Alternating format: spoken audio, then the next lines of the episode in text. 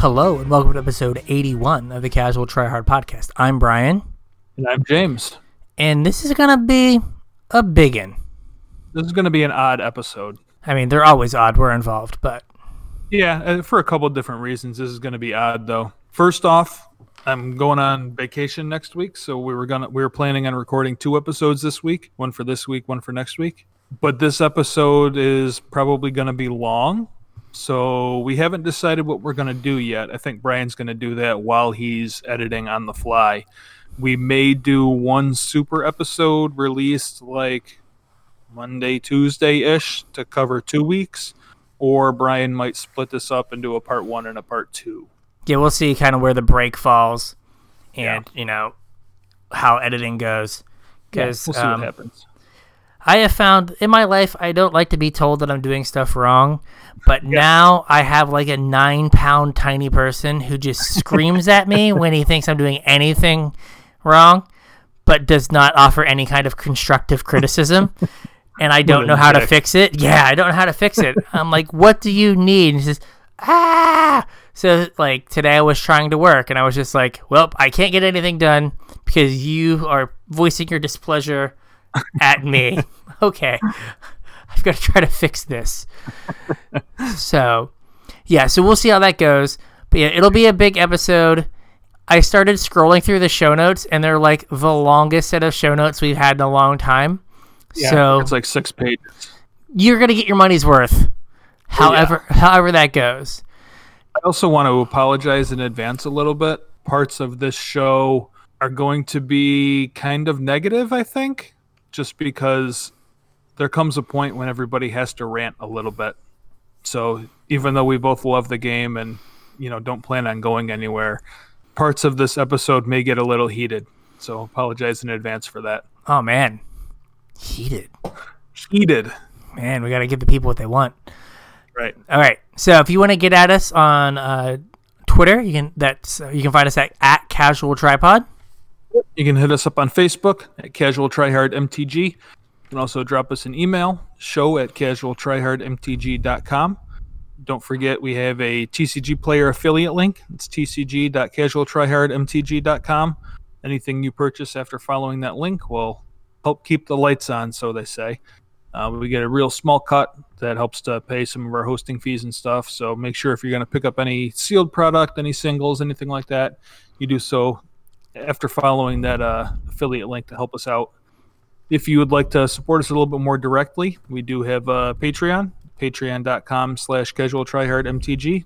Every dollar helps. So if you feel like supporting us a little bit there, uh, we would welcome you to do that. Our patrons get a super cool pre-show that goes up normally the day after we record. So usually it's up on Tuesdays. Sometimes it doesn't get up until Wednesday. Um, that's just kind of us catching up because we don't get to see each other too much anymore. So we catch up in the pre-show and talk about the show a little bit. Um, they also get access to our show notes. I post those the day before the show goes live on Patreon, so you get to completely see what we're going to be talking about the following day. And these notes are long. Yes. So you have that to look forward to. Also, patrons have access to our finance room and our Discord. So that's kind of another patron perk. And oh yeah, we have a Discord. We do. Um, Hop, hop on over there to check out all the goings on. We have a adopt a deck section, which we kind of hope to get back to soon, uh, where you can post up deck ideas and we'll take them for a spin and then critique, give our you know comments, concerns, whatever on them. Maybe make some changes. Um, we have a freebie section where if there's any you know arena codes or anything that we have to give out, we give them out there. Uh, we have a general section where we just kind of talk about whatever's going on in Magic. There's a bunch of good guys in there, so hop on over, check that out. There should be a link in the description. There's also a link to our Discord server in as a pinned comment on Twitter and on Facebook. Yep. So you can catch us all there.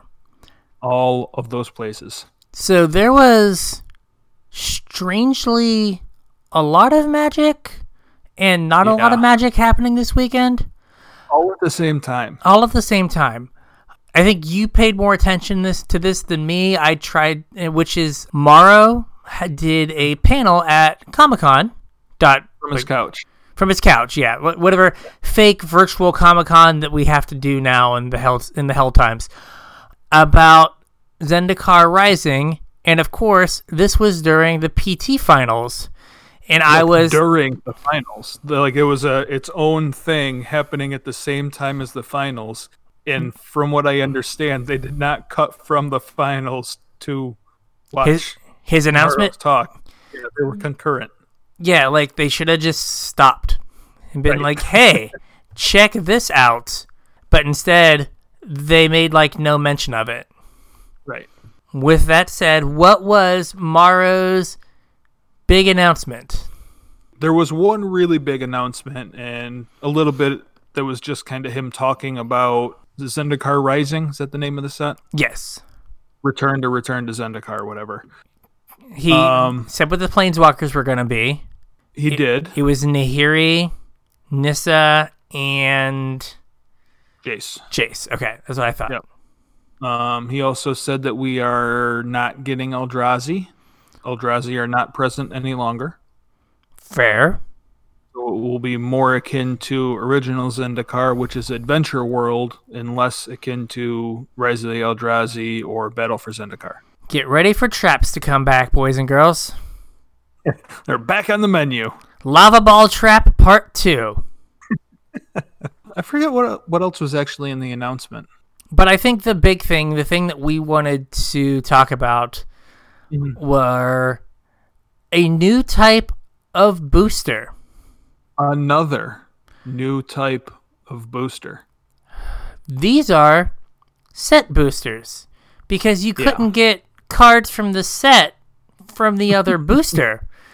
They were different. O- other booster? You're implying that there's only one other booster. this is true. The other the Four. the other boosters did not give you set cards. They gave you other kinds of cards. But these are set boosters. Um we'll get into breaking down like i have a whole section in here that's breaking down um like all of the different ways you can purchase magic cards now yeah. before we did that we'd talk about like what the set booster actually is Yes. So I you have here described that the set booster is somewhere between a draft booster, you know, the backbone of their business for 25 years that has been deemed not good enough, and a collector, collector booster. I saw a tweet where someone took the Wizards announcement and like changed the descriptions, and it was like the regular booster, and then collector booster was for the whales, and then I forget what the uh like the the theme booster was, but then for the set booster was so you want to be a whale, and i it's think they call that hood rich right yeah yeah uh, well quar- quarantine rich now. I'll trade you one bottle of hand sanitizer for that sweet sweet set booster. Come on, Right. you know you want to. Uh, so yeah, so this is a product that is priced at a little bit more than a draft booster, but significantly less than a collector's booster. yeah I, I think they said that it should be about a dollar more than a draft booster Okay. so they'll be about five bucks i think maybe like five i think like technically msrp was supposed to be like 425 or 430 or something But, i mean you could find them for four bucks everywhere but before they did away with msrp i believe msrp was supposed to be like four dollars and 30 cents or something Oh, on a on a draft booster.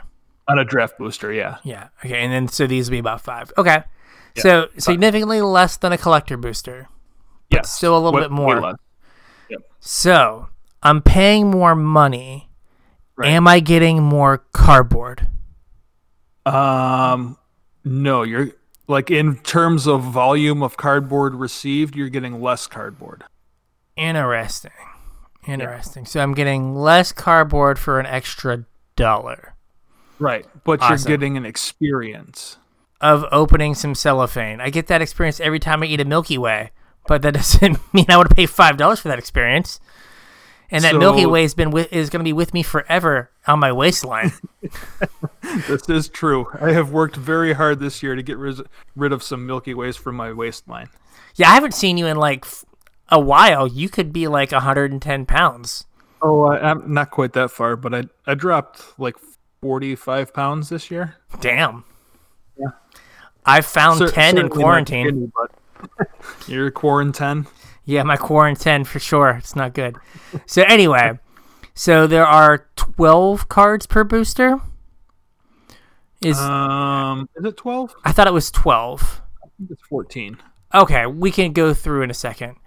But Yeah. they are selling these as they keep talking about with new boosters an exciting new way to open a pack. Well, see, when they were doing this announcement, it kind of got me thinking a little bit. And from there, like, I see what their perspective is. Well, I, I mean, obviously, their perspective is money, and I get that. But aside from that, like, think about when you are standing in front of, like, the counter at your local game store and you open your booster pack, or you're watching you know customers come up and open booster packs. There's a whole bunch of different ways to do it. Like some people you know slough off all the draft chaff and go right to the like last slot the rare. Some people will like take the last three cards and set them down because that would contain like your foil and your rare and then they'll look at the rest of the pack and then go back. Like we do this thing at the local game store called pack poker where you'll get a bunch of people together and everybody like one at a time will open a pack and add up the total CMC of every card in that pack and then whoever has either the highest or the lowest or whatever will kind of win all of those packs. But like all of these different ways that people open booster packs are kind of to do what this product is aiming to do and that's to provide like more excitement when you open it, right? Yeah, I guess I open packs differently. when I when I buy booster boxes, my wife and I will sit down and we race to see who can open the box faster. Oh, okay. And then that is certainly a different way. and then she counts how many orange symbols she opened, how many mythics she opened, because that's how she knows if her box is good. Oh, She's like, "Oh, I got five orange ones." Boom. Well, that's pretty good. Oh, she'll run by me. She'll be like, "Is this card good?" I'll be like, "Oh, that card's good." Like the kiss of death is. I'm like, "That's good in draft." It's just like, oh, oh, And how you know it's a bad card. It's It's, like, good uh, in draft. it's unbeatable in draft, but It was a limited plant. yeah, like oh, I guess I just see packs as a way to like convey game pieces to me, Right. and so I guess I've never looked at them like, "Ooh, I need an exciting new way to open a pack." You know what I mean? I mean, it was. I it I don't was, know that it's like a newer, exciting way to open a pack, but like I kind of see like what they're going for. Like it, it is kind of exciting. And if you do like spend time at your LGS, like hanging out at the counter or whatever, you can definitely watch people crack packs, and everybody does it in their own little different way to you know provide the most value out of you know tearing open a piece of cellophane as they can possibly squeeze out of it. Yeah. Again, not making Magic players happy ever. What was that arena event where like you could buy back in? It was like twenty dollars, and if you like got two losses, you oh, could like buy It back was in. Uh, the Arena Open or whatever. yeah, which we have one this this weekend apparently Oh, do we really? in historic. Oh man, Get- I had no idea. Get hype. Yeah. Yeah. Advertising, folks. This is a Yeah. this is a real company, but people were like, "Oh, this is exploitative because some people who play Magic have gambling issues." Right. Right. I feel like a lot of the products that Wizards have made Mhm. uh, recently are like super hard leaning into that. Yeah. Like, hey, here's this hundred dollar pack. Maybe you open four hundred dollars worth of stuff. Oh, you open seventy dollars worth of stuff. Get another one. next time. Yeah, get another one. And this is like, hey, you opened a a set booster. Eh, it was pretty much like a regular booster, but you might get one that has three rares in it. Right. You should get another one. Do it. And it's like, ah, ah, gotta, gotta get an- another one. Just, just, just one yeah, more. but like at the same time though, they're also releasing products that have nothing to do with gambling. The last unset we got was not in booster packs. It wasn't. No, unsanctioned. They were pre-con decks. Oh, okay. I mean, there was only like 20 new cards in it, but still, it was you know a pre-con thing. There, there was no randomness to it. They've been doing the spell books, which I mean, they do you do get a random foil, but it's those 15 or 20 cards or whatever. Like there's no there's no randomness outside of which foil you're gonna get. Speaking about spell books, I went to uh, the local game store to pick up an order because, you know, I'm still a degenerate and will occasionally buy cards, and I feel bad if I don't go pick them up because Yeah. like I feel like he could sell them, and I'm keeping him from making money. Yeah. So I went down, and there are so many Chandra spell books in the case. He went hard on Chandra spell books. Okay, I was like, are they just not selling? No, he he sold like three quarters of what he had. Okay, wow, because there were so many. Yeah, no, he he went hard on on them. Okay. Okay. So, what is in a set booster? So set boosters are laid out, I guess, kind of similar to a normal booster, but more akin to like a mystery booster, where each position in the pack is its own slot. And it's not exactly like mystery boosters where there's like a separate sheet for each slot, but each slot has it's going to be the same thing in each booster.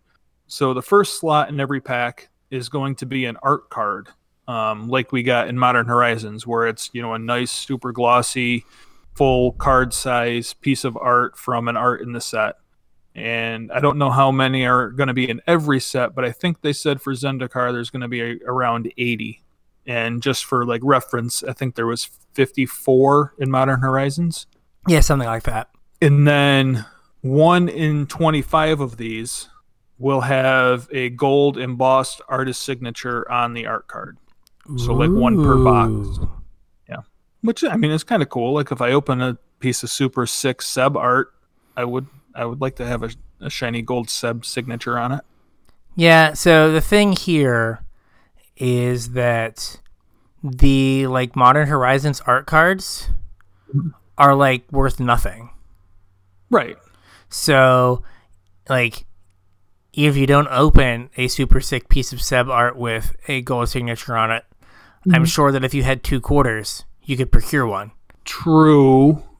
Except that my counterpoint is that I remember when Modern Horizons first came out and we were cracking a bunch of it and like looking for excuses to crack more packs like a pre-release. Somebody I know was trying to collect them all despite them having little to no value. Yeah, and he's too short and stopped. you, you know, it, even though they're no value, I mean, it's still like something kind of cool. You know what I mean? Yeah, And like, if you get a favorite card, like sometimes it might be cool. Like if you really like, I don't know, like Goblin Chain Whirler, and there was a Goblin oh. Chain Whirler art card, maybe you pick a couple up and like keep it in your deck box for a token or something. I don't Yeah. know. Okay, so that's slot one. Slot Right. two. Slot two is a land.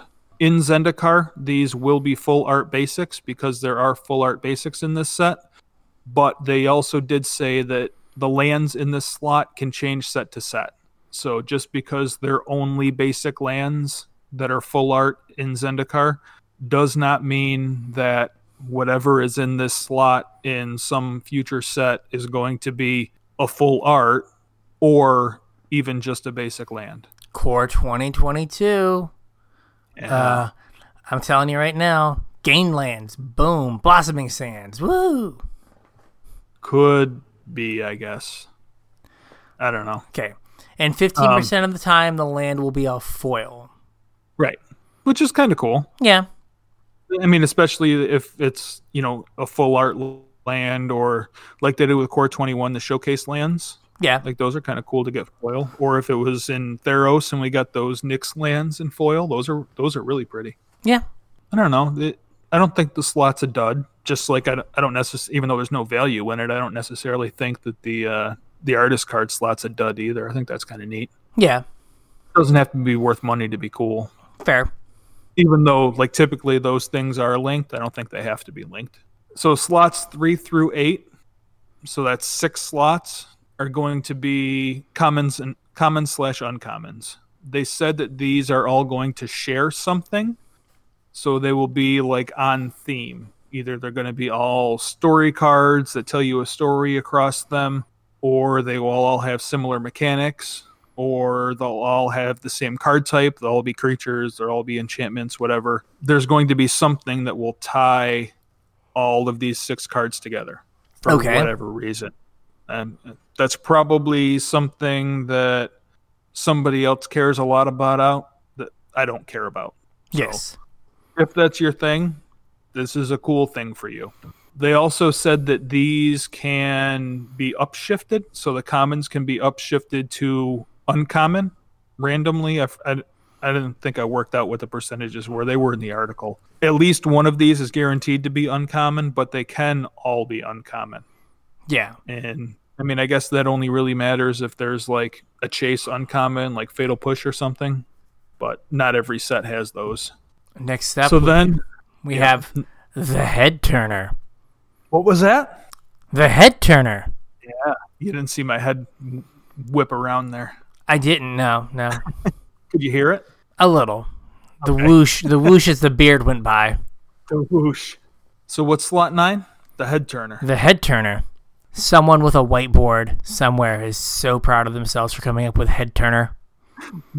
So it's funny that you say that because I've watched a couple videos trying to get like some different perspectives on these set boosters, and just about everybody has said that these exact terms for like these cards are straight off of like a salesman's handbook or whatever, or somebody that does storyboards or like they're straight out of marketing, Yeah, like the head turner, the fireworks, whatever. yeah. It's just like someone in marketing was like, "What if we did this? Yeah. What if we gave them less cardboard but charged them a dollar more?" you know what I would do? Yep. That'd be fireworks for me, man. Fireworks. Yeah. All right. So head turner. Yep. This is a common or an uncommon showcase card, Mhm. or, or something that is yet to be announced. Yeah. So the thing, the other thing that can be in this slot for Zendikar has not been announced yet. There is Okay. something else that can be here. It has not been announced yet. And there is also, I don't know if you read today's article on the mothership. I did not. No. It, it had like three sections in it that were redacted. Okay. And that it said to check back to this article at a later date and the information will be there, which I thought was weird. I don't I don't know what's happening there. Someone at marketing in marketing has done too much coke in quarantine. I got an idea, man. Make it like the X Files. Uh, is this an alien plane? No, man. Adventures. It's like we'll be like the truth is out there, man. Come back. like, dude, calm down. Like you can only can see you on this Zoom call. yeah, man. It's like, oh god. Anyway, so, so coked out marketing guy. Cool. Yeah. Okay, So so I'm thinking this is like in Ikoria, we had the showcase cards, which were like the comic book art, and then we also had alternate named versions of cards, like the Godzilla stuff. So I'm assuming that this slot is going to be like your showcase card or some other themed something. okay, makes sense. Yeah, that's just my guess. They they actually didn't say that, but then we have slots 10 and 11. These they're calling the wild card slots. They can be any rarity and contain showcase cards at rare and mythic. So you're not going to get common or uncommon showcase cards. They're only in slot 9. If you get a showcase card in slots 10 or 11, it's going to be a rare or mythic showcase card Okay. and they also said that just under a quarter of the packs will have at least one extra rare or mythic. Gotcha. So, for whatever that's worth, it's like 23% of packs will have at least one extra rare or mythic, and that'll probably be in this slot, I think. Gotcha. And then we have slot 12 is a rare mythic slot, just like you would have in a normal booster pack. It's a rare mythic. Okay. Slot 13 is a foil slot, just like a Masters set or Mystery Boosters. Every pack had a foil. Every one of these set boosters is going to have a foil. This is the slot where that will be. And this can also be a rare or mythic. And then we have one more slot, the slot that you were alluding to in the pre show. This Okay. is the ad slash token slot. Or is it? I don't know. Tell me. because it also has a chance, one in four, to be a card out of a 300 card pool that will shift around between sets and they will be like mystery boosters. So whatever cards are in this set, and they said they're going to make changes to it, like as sets go on. They're not going to completely redo the whole 300 list, but they will add and subtract cards in between sets. These are going to be reprinted reprints from Magic's history, and they will be in the original border with the original art and set symbol. And they will have a little tiny planeswalker symbol in the corner, just like mystery booster cards. I feel like this was a lot of information to take in. Yeah, it was a lot of information to take in while the Pro Tour was happening. Yeah, I I do appreciate that you. Uh, I don't know if you put the emphasis on this or if they did. Our our second thing here at the end of this is will not have fetches. Well, they specifically said that. That was part of the announcement was that this is not the place where the fetch lands will be. Awesome. Yep. Awesome. Yep. These are also because they're from Magic's history. If you get a card in this slot that's not an ad token or whatever, like these cards may not be standard legal. Fair, fair. So Just so Yeah. so much. So they're basically charging an extra dollar Mm-hmm. for the like 23% chance that you're going to get an extra rare mythic. yeah, I mean, kind of. You're guaranteed a foil in every pack, which you aren't in a normal booster, and then you have a couple slots that are like you're taking a chance on. You have a chance at getting something cool in the token slot. You have a chance at getting an extra rare mythic in the foil slot. You have a chance at getting, you know, other rarity cards at the slot 10 and 11 and you have a chance at getting, you know, an artist signed art card whatever. I don't know, I think it's kind of cool. I don't hate the product. No. I just don't like we need so many products. Like Yeah. the product itself is cool. I mean, they're they are 100% correct. There are things that they do to booster packs because people draft them that don't necessarily affect, you know, somebody like you or I. Yeah.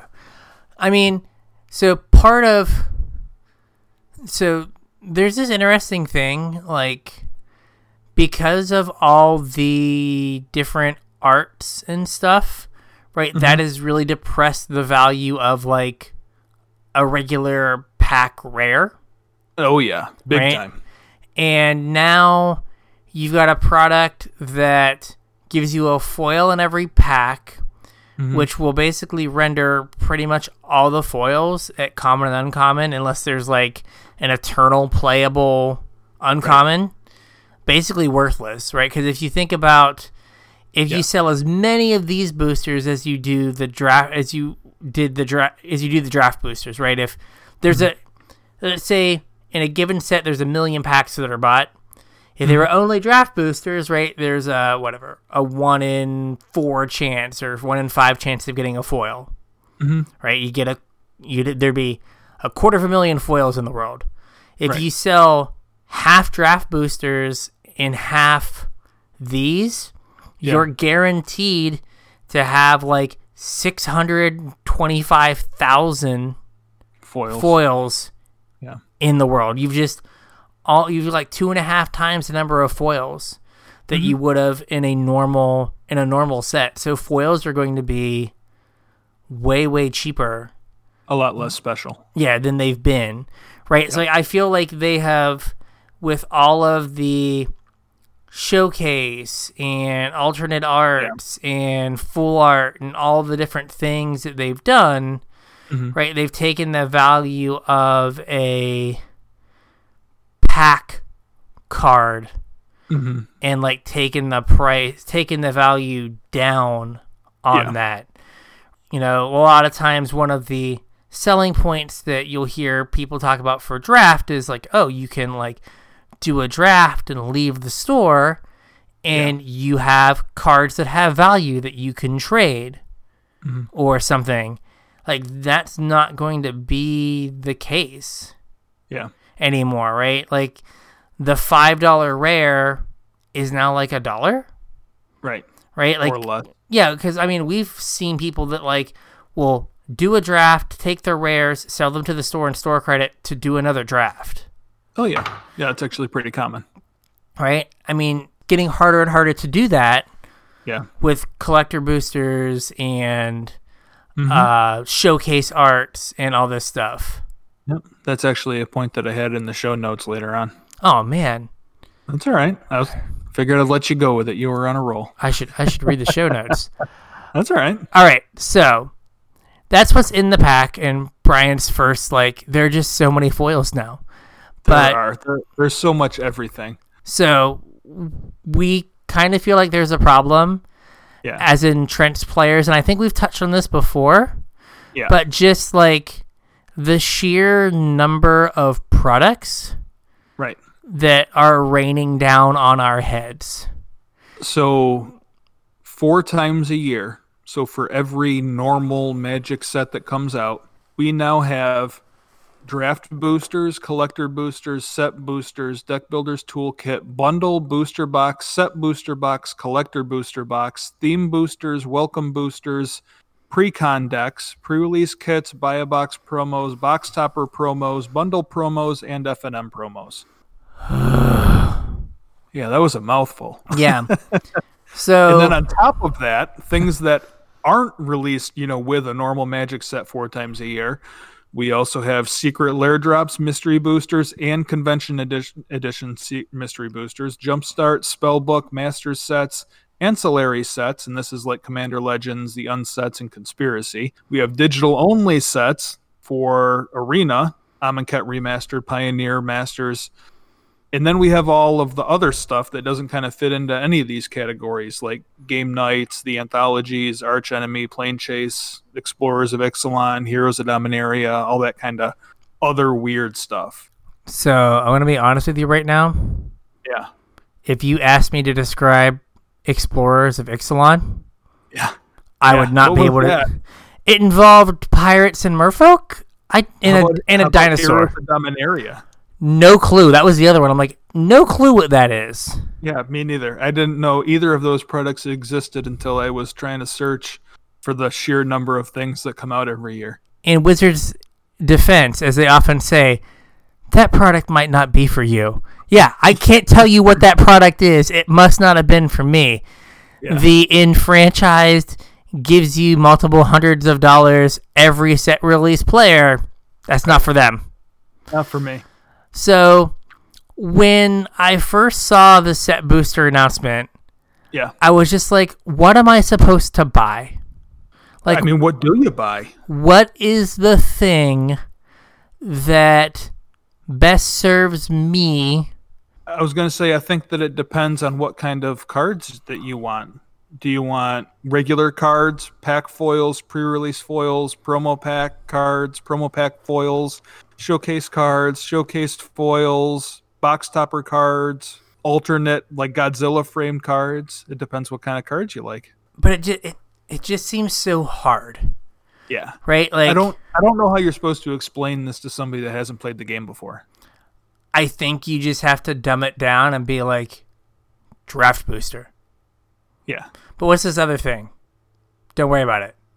Well, I I mean, I don't, I don't even know if that's the right answer though. Like, I- is buying draft boosters worthwhile if for a dollar more you can hit more? I Like one pack per booster box, maybe two of a draft set, you're gonna get two rare mythics, yeah. and that's gonna happen five times, six times in a draft booster or a set booster. How many packs are in a set booster box? Thirty. 30, so like 7. Yeah. Yeah. I just feel like if someone asks you like, "Hey, what could you imagine going to the store and being like, "Hey, can I get a pack of Zendikar?" Yeah. And then them having to be like, "Can you be more specific?" Yeah. And then you going, "No, I want a pack." Do you want a draft booster, a collector booster, or a set booster, Or a theme booster. or a theme booster? Let me let me help you. No, on the theme booster. So, um, do you want a set booster, a collector booster, a draft booster? And then like the shopkeep having to explain yeah. the difference between them. Yeah, especially for like I said, somebody new or somebody younger or whatever. Like I remember when I was a kid, we had a like a county park that was about three quarters of a mile from my house, and the park was eight miles long. And my house growing up was like on the outskirts of a town, like almost at the border to another town. And this park, you could go all the way along the lake to like the middle of the next town over. So as a kid playing Magic, I vividly remember hopping on my bike, riding my bike to the park, riding my bike eight miles down the side of this lake through this park, out into the middle of the town, and there was a comic book store right there.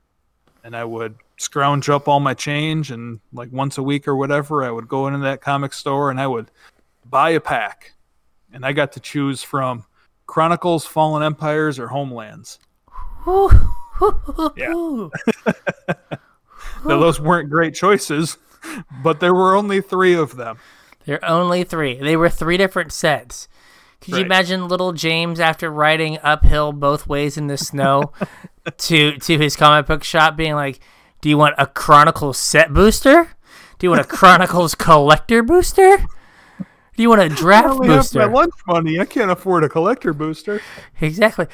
I didn't have a drink for lunch all week, so I could have one booster pack. I gave up my milk in a bag all week long. Just so I could come open, so I could give you three dollars and open fifteen cents worth of Homelands cards. um, I was just like, I'm an enfranchised player, and you're just giving me too much. Now, you know, a lot of these things, like I just ignore. But like, I don't have to be onboarded into the game, and I can just kind of go like, eh, I'll do this, Yeah. right? But it just seems like a lot of decisions, and okay, I understand that draft boosters are for people to draft, Right. and I understand that collectors boosters are for people who want fancy cards. Yeah. Like- deep pockets. Is the set booster for like you just want to crack a box and get as many rares as possible? Basically, I think so. I was initially a lot more negative about this whole set booster thing than I am currently because I had some time to digest it.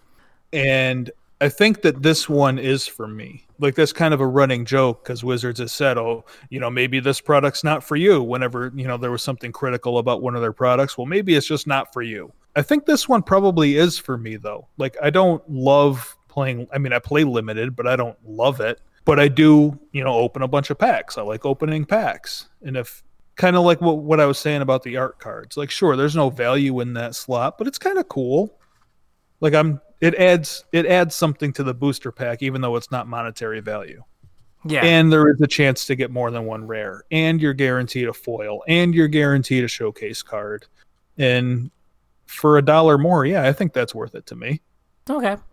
They like one of the things that they said in this announcement that like initially i had kind of glossed over but now makes more sense is that something i forget what the number they said was like only 30% of draft boosters are drafted with like of all the boosters that are opened only 30% are used to draft with which means 70% of the draft boosters are opened just to open Fair. so but do they if- do they do they chop out like Star City?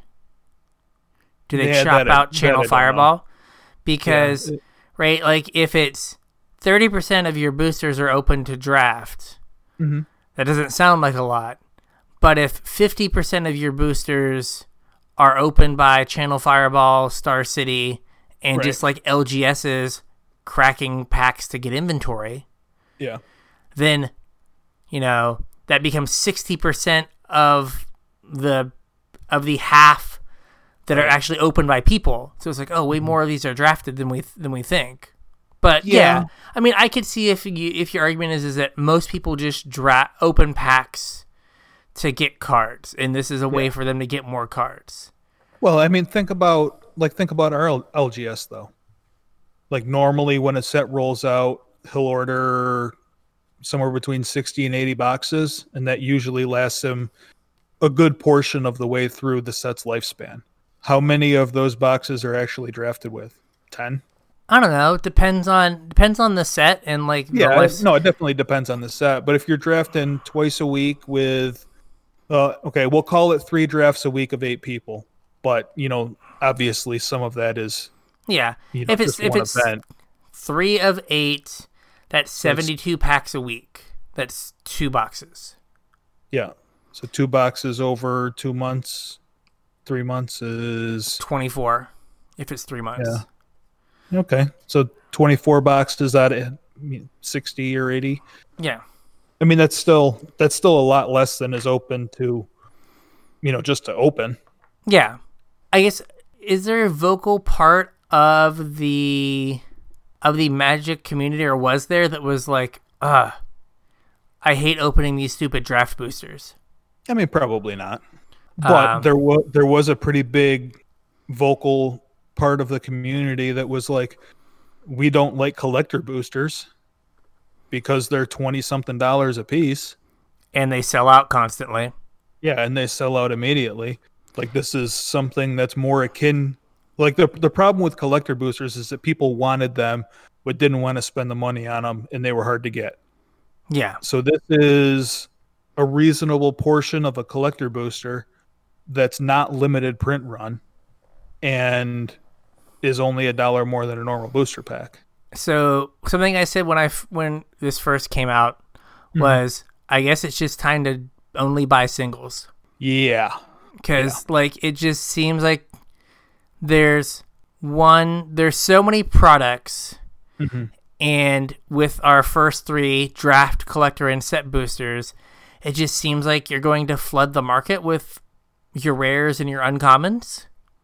Yeah, it's be really hard for stuff to hold value. I think I've got a stack of rares, uncommons, and foils over that I need to like put in a box, but they're all sorted Mm-hmm. from M21 right. and it's cards that I thought could get played in eternal formats. I thought I might play in standard, but that will probably never happen. And like cards that I was kind of like specking on. Mm-hmm. And I spent two hundred dollars, and I have way more cards than I would have got, way more rares than I would have got for the same amount of money For Opening. boxes. for two boxes. Mm-hmm. And, you know, and it was like, I have four full art containment priests and four regular containment priests Yeah, because why not? And I could not do that if I bought like boxes, right? I'd spend $200 on my two boxes and then have to spend another $100 to fill out the rest of the cards that I wanted. yeah, and not only that, but like when Throne came out and they first showed us the showcase frames or whatever, one of the points that I made was I don't like cracking product of this to get my collection because you end up with like three different versions of a card. Yeah. Well, now that problem is like even more amplified because we have like alternate named cards or whatever and different promo cards and everything else. Like you you crack a box and you you might have six copies of a card but have no play sets of a card. what was it like Teferi, uh, the Yeah. new one? There were Yeah. like thirty something different arts for the card. Right. By the time you factor in like the four different arts, then the f- Right. then four different frames, and then four different frames again, then all the foils. Yep. Like there was a bajillion different arts, and then you could go like the the stamped version, the pre-release version, whatever. Right? There's a ton of different versions of that card, and yeah, you're just gonna have like all these different versions, Yeah. and it just seems like rares right now just don't have any value, and this might change once we like you know get out of quarantine, whenever that happens, Yeah. right? But rares just don't have any value. Yeah, there's a there's kind of one other issue with all of this, like the product overload, and that's that with no MSRP, not only do you have to keep track of all of these different products that come along with every set, but you also have to keep track of the prices because from like the start of pre-orders to the end of a set's life, the prices of those products change almost daily. Like if you look at collector boosters or whatever, or like the VIP boosters for double masters, I've I saw them pre-selling for as low as eighty dollars, and I, now that they're in demand and the cards look good, I'm seeing them for like hundred and sixty dollars. Oh my so god. depending on when you look to buy some of this stuff, like not only do you have to know whether you're shopping for draft boosters, set boosters, collector boosters, theme boosters, you know, whatever, but you also kind of have to time when you want to buy it because the prices are already in flux. Like that kind of raises the level of complexity just to get your toes into this game. Uh, Why would people even bother? You know what I mean? Well, you know, you're coming at it from an entrenched player's like, oh hey, I've got to like watch the prices, right? Yeah. But this can just lead to like feel bads. Oh Let's- yeah. let's That's say that- exactly what I mean. Let's say that you you for some reason decide that you want to buy a VIP booster of this upcoming set, and you go on Amazon, and it's hundred and twenty dollars. Right. right? And you buy one. Mhm. And then you talk to a friend who's like, oh, yeah, I got mine for 90. Right. And you're like, why? It's the same thing. Thirty dollars. I could have bought five set boosters. Yeah. Like, so it's like, like, I think it's going to lead, like, the no MSRP is going to lead to people that feel like they got ripped off. Mhm. And maybe that reflects on the seller and not so much on Wizards. Right. but like I still think it could reflect on Wizards. Like I don't want to. It's is too complicated. I don't want to feel Well- like I'm getting taken. I mean, it reflects on the seller by design, though. Like, there's only one reason why you do away with MSRP, and that's so that you know when you come out with these, uh, how many was it? Sixteen different products for every set, that you can let somebody else figure out what they want to charge, and it doesn't look bad on you. Oh yeah, yeah, we're gonna make a product for the whales, and we'll let you guys tell us what you're charging for them. We don't care. Oh yeah, yeah, we're gonna make a product just for the drafters, and we'll let you guys tell us what you want to charge for them. You know what I mean? Yeah, but there still comes the uh like they don't they might not set MSRP, Mhm. but when a wholesaler or you know when when a distributor contacts Wizards and Yeah. goes, I want to buy a case of Double Masters, Yeah, and Wizard says that'll be hundred and seventy dollars. yeah, like well then the distributor has to make it cost 190 or 200 right. And then the game store's got to mark it up from there. yeah so like even if they don't like publish an msrp Yeah, they are setting a price. Yeah, and you know it's weird. It's a weird thing where like they just keep giving us the same like physical thing right. that costs them the exact same amount to produce. Mhm. And they're like, this one's slightly prettier, Yeah. so we're going to charge you five times as much. Welcome to the world of marketing. Yeah. Yeah. It's the, oh, gosh, what is the term for this? Someone where, like, uh, it's not false economy. It's like things are desirable just because they're expensive. Not, Oh, that, yeah, yeah, not yeah. that there's any difference in it. It's just, Right. well, this one's $300, so I'm buying it because it's a status symbol. Right. It's the same the same way like if you go to a grocery store, three of the different brands on the shelf all come out of the same factory, but they got, you know, Lowe's brand or, you know, whatever. They there's Yeah. like three different brands on them. It's the same stuff inside, but they're at three different price points. Yeah. Yeah. No, I will. I will say that there is a difference between frosted mini wheats and s- shredded oats, frosted oat squares, or whatever the heck. well, the, sure, but like what's the difference between Lowe's brand canned corn and you know, bird's eye canned corn? fair. It's still corn. know I mean? It is canned. Yeah, Yeah. it's corn in a can. Yeah. One Um, costs a dollar and one costs a dollar sixty. yeah. There's definitely uh, some of that going on.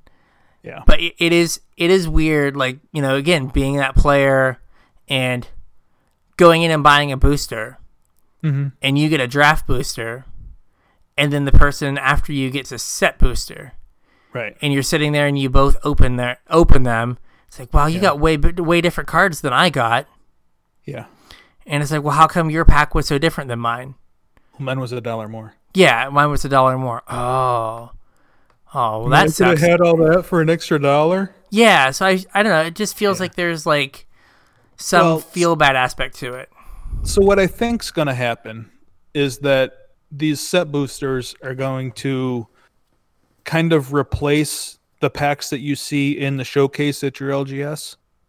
And, you know, stores will order sealed draft boosters for drafting with, but I don't know that they're necessarily going to be like, you know, on display for sale. I think that that's what this set booster is going to be. Like if you come in and ask for a pack, instead of getting a draft booster, you're going to get a set booster instead. Yeah, Especially since like there's they haven't they I guess they really haven't said either way, but they have not said that this is like a limited print run. Like they do with collector boosters or like one run and done. Like you get the initial allocation and then there's no more. Um, this does not sound like it's going to be like that. From what I understand, these set boosters are going to be available for the lifespan of the product. yeah. I guess I see where they're coming from, but I don't know. It it is just to the point where it's like super complicated. I mean, it's also not super fair to the LGS, right? I mean, you kind of touched on this briefly a little while ago, but like your LGS now has to stock a whole nother kind of product, especially in a time where a lot of game stores don't have a whole lot of extra capital to tie up in product to set on the shelf. Yeah, and like I think the first few sets will be difficult because, well, how many set boosters do you need? Yeah, Versus how many No draft idea. boosters do you need? right.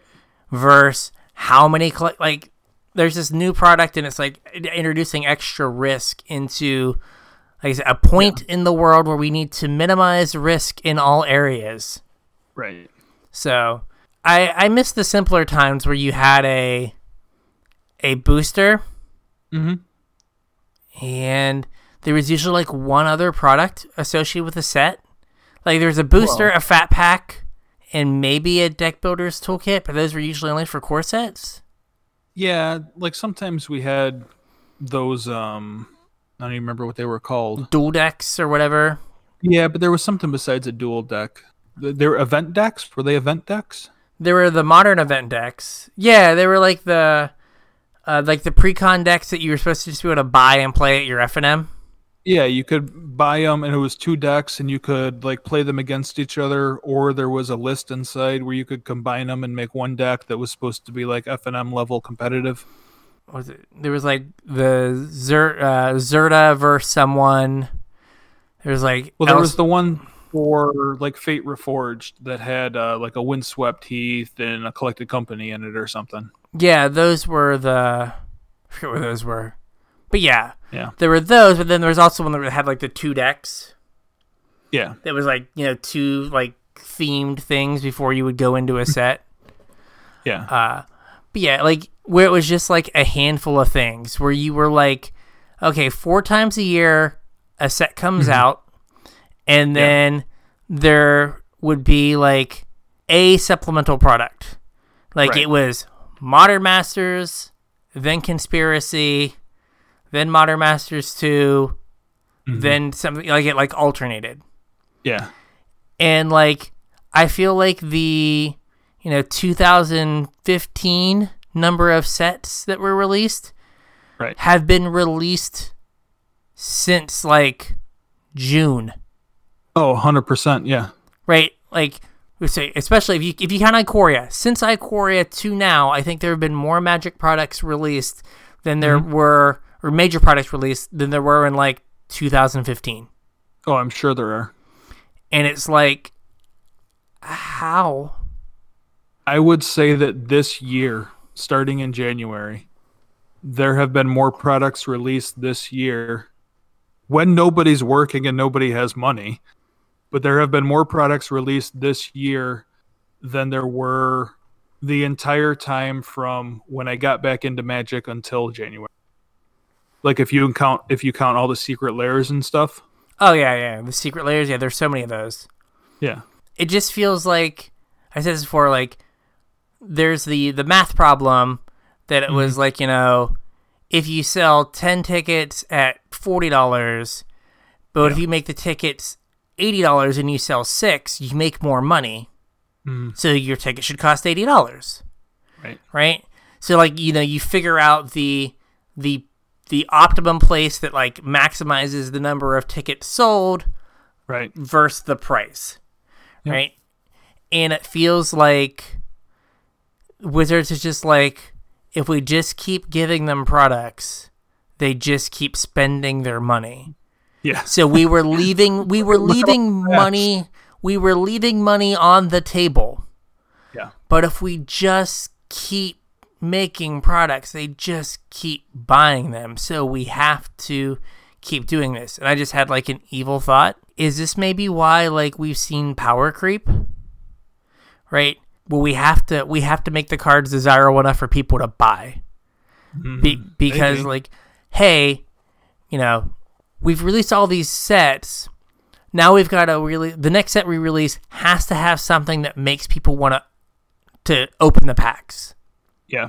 So we have to have something in there just to make sure that well you had to open core 21 for your Ugin Right. and you have to get now you uh you know double masters is your chance to get these full art cards Yeah. and okay well now we're gonna hit you with zendikar and we have to put special yet to be named thing in there or we have to put this you know two mana planeswalker Yeah. in there so you open that and it's just like ugh Yeah. Cause like we we stressed out about Modern Horizons after Core Twenty, Yeah.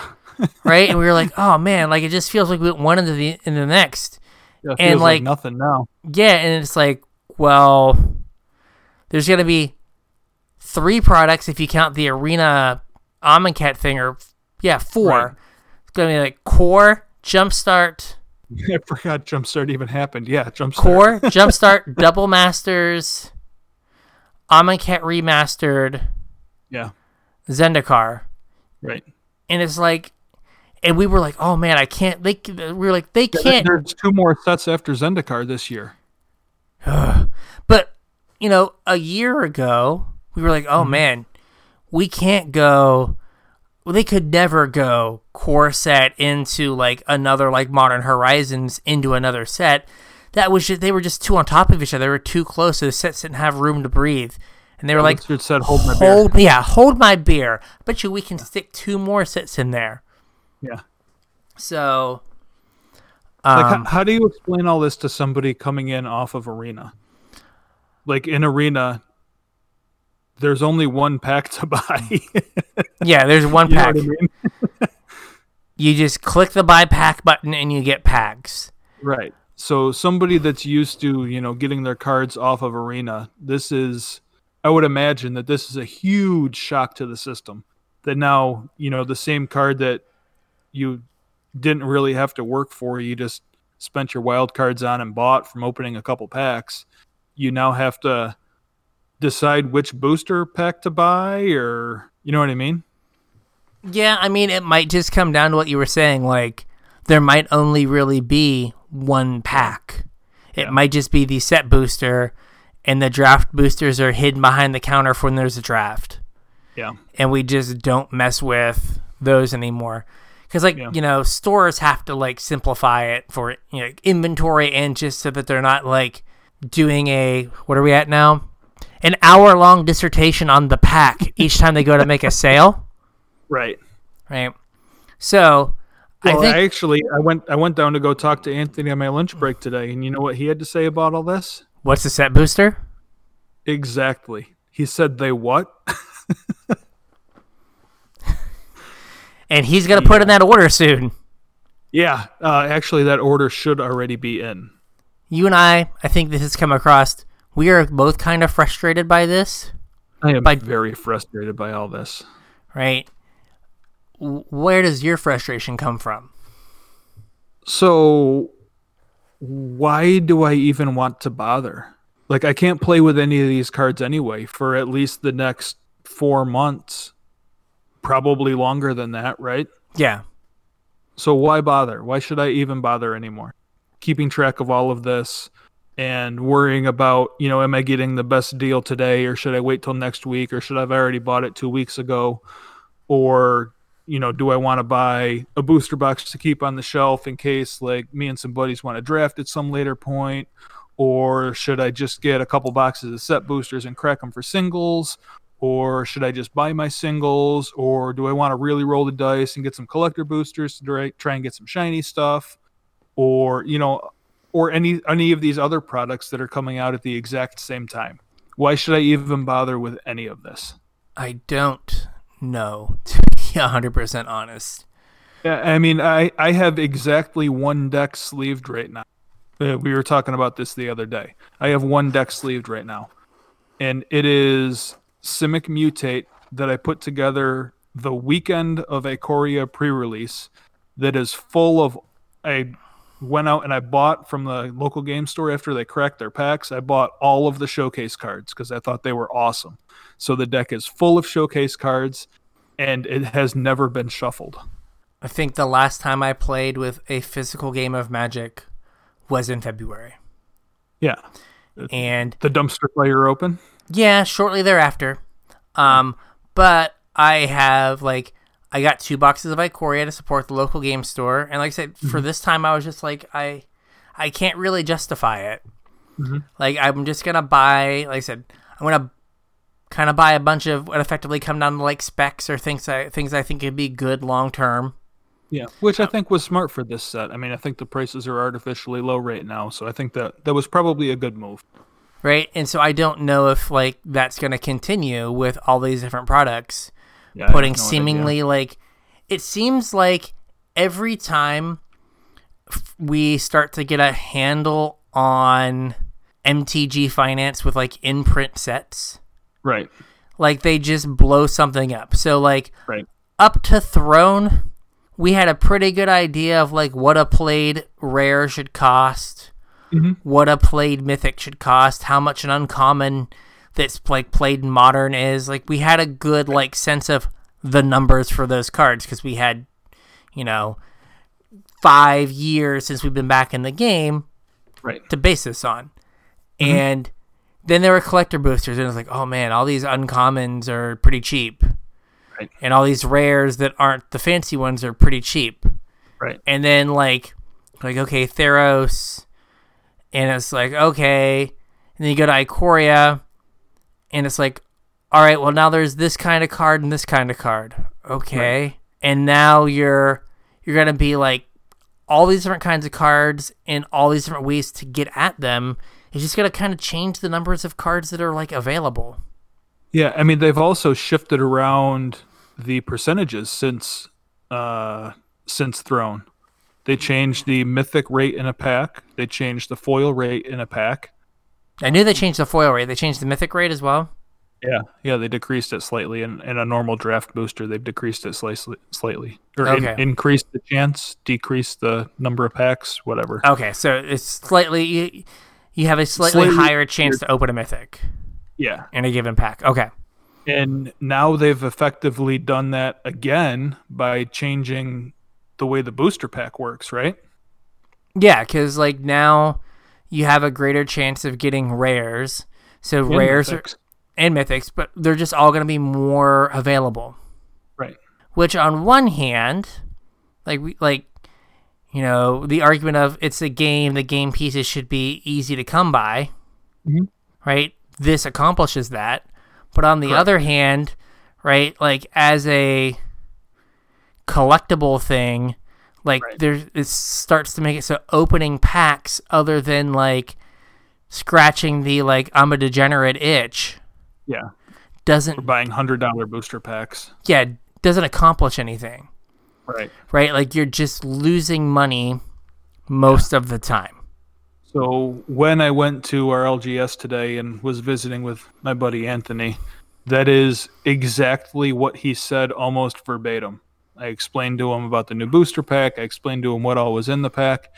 And his words were, they're trying to put me out of business. And I said, well, it, it's certainly going to make it tougher for you. And he goes, no, they're actually trying to put me out of business because this is going to do nothing except drive the singles price down. He said, All of my business or the majority of the profit that I make is on singles, it's not on sealed product. Yeah. And all this does, same thing with the collector boosters, is it drives the price of singles down. And I mean, there's also this other thing, which is so I can play pretty much any deck I want to play on Arena. Mhm. I have the cards for, Right. right? I spent around $50 Mhm. to get every card. Mhm. Now I can't get that. I can't extract any value out of that fifty dollars. Right.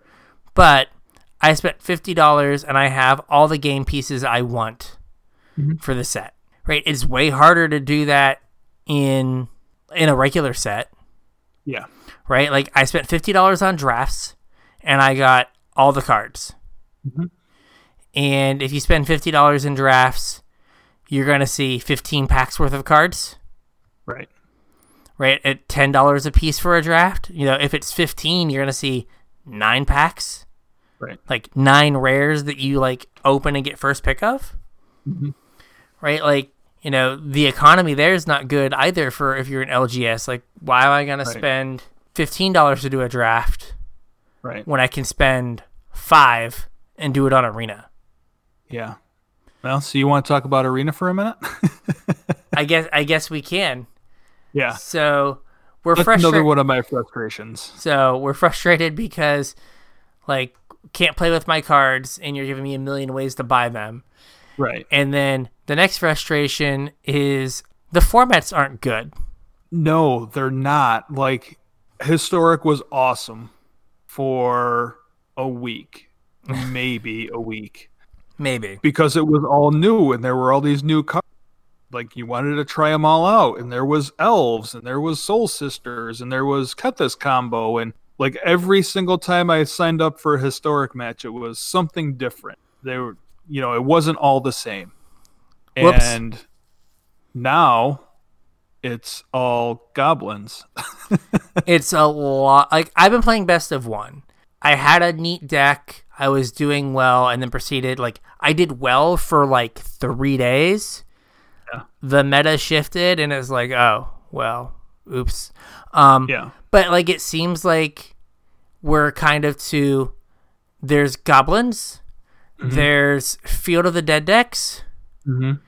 there's like hard control to fight those decks and then a smattering of like you know 10% of other turn 4 combo Uh-huh. and aggro decks that are trying to like desperately get under Field of the Dead and like hoping that goblins doesn't goblins them. Yeah. And like I think this you know, we've talked about it on the show before, but this isn't anything new either. It's every time a set comes out, every time there's more cards added to the pool, every time there's a banning, every time anything happens, the format is at least different, but usually fun for about a week. And then it's all of the same thing all of the time. It homogenizes and goes to uh, you know, the same it homogenizes and then say go to the same things, same words. They it homogenizes and then the format just you're just trying to wring tiny edges out or you're like at this like rock paper scissors thing where you're just like, well, can't win this matchup. Yeah. Or like, oh hey, I'm playing a deck that is good, but in this meta game is just awful, and so I can't play it. Right. It uh, it homogenizes and then stagnates. How's that? There we go. And I brought this up that like the problem with Jumpstart is if mm-hmm. you look at Jumpstart putting cards in historic. Mm-hmm. So standard is too small for arena Right. because there aren't enough cards for people to pick through and figure out what's good over the course of a month. It mm-hmm. takes a week Right. or it takes four days, and you're like, oh, this is the best thing to do. And we're done. And, you know, there might be some like tinkering on the edges, or a new deck might pop up because of where the metagame is. But for the most part, you know what the best two decks are within Mm-hmm. about a week. Yeah, if not almost immediately. Historic, we talked about this before, was kind of ignored. Right. So you kind of got to do whatever you wanted. And they're doing this PT or this arena open in historic. So that has led people to focus on the format and try to break it. Right. And standard has been so bad that all these content producers and all these websites have started producing historic content Yeah. because people were like, I don't want to play standard. I don't want to read about standard. I know Temur Rec's the best deck. Right. So then we started making historic content. Like technically, historic isn't even a format, right? Yeah. I mean, it only exists on Arena. It only exists on Arena. And so it's like, okay. It went from being this like sandbox that you could do what you wanted in and you would like see different things, right? Like the go to meme deck was Treasure Hunt. Right. I've not seen Treasure Hunt played in the last like week. Yeah. No. And and that was a deck that you would run into if you played for an hour, you'd play against it once or twice. yeah. right? You'd be like, oh, it's treasure hunt. Yeah. Okay, that deck's gone now. I mean, it's not a good. It's not a good deck. I But- saw a Twitch clip that was Treasure Hunt versus Goblins, and Treasure Hunt went off and made like I don't I don't know how thirty goblin or thirty zombies or whatever, like a ton, and was gonna win the next turn, and then Goblins played a Muxus and hit two Chainwhirlers. So they're are, are they playing? What are they playing to make zombies? Uh, zombie infestation. oh, okay. I was on. Uh, I was thinking of just uh, what's it called? Treasure hunt into Thassa's Oracle. Oh, okay. But whatever. So you have, you know, that kind of like weird situation where you the the card format was big enough that if you weren't trying super hard to break it, you couldn't break it. But it's Yeah. not so big that if everyone looks at the format for like two or three weeks, that it doesn't break. And then with Jumpstart, Jumpstart put cards into historic that, That you aren't standard legal. that aren't standard legal and you look at them and go like, "Huh. This is the best version of this card that will ever be printed." Right. Right? Crater Hoof is I think we said this before, is the best version of that card that will ever be printed. Right. We have the fixed Crater Hoof in standard and it is like laughably bad compared to Crater Hoof. Right. So now Crater Hoof's in the format. Mhm. Right? So if you're gonna have a green deck that needs like a big stompy payoff, you have to play Crater Hoof. Crater Hoof. Right?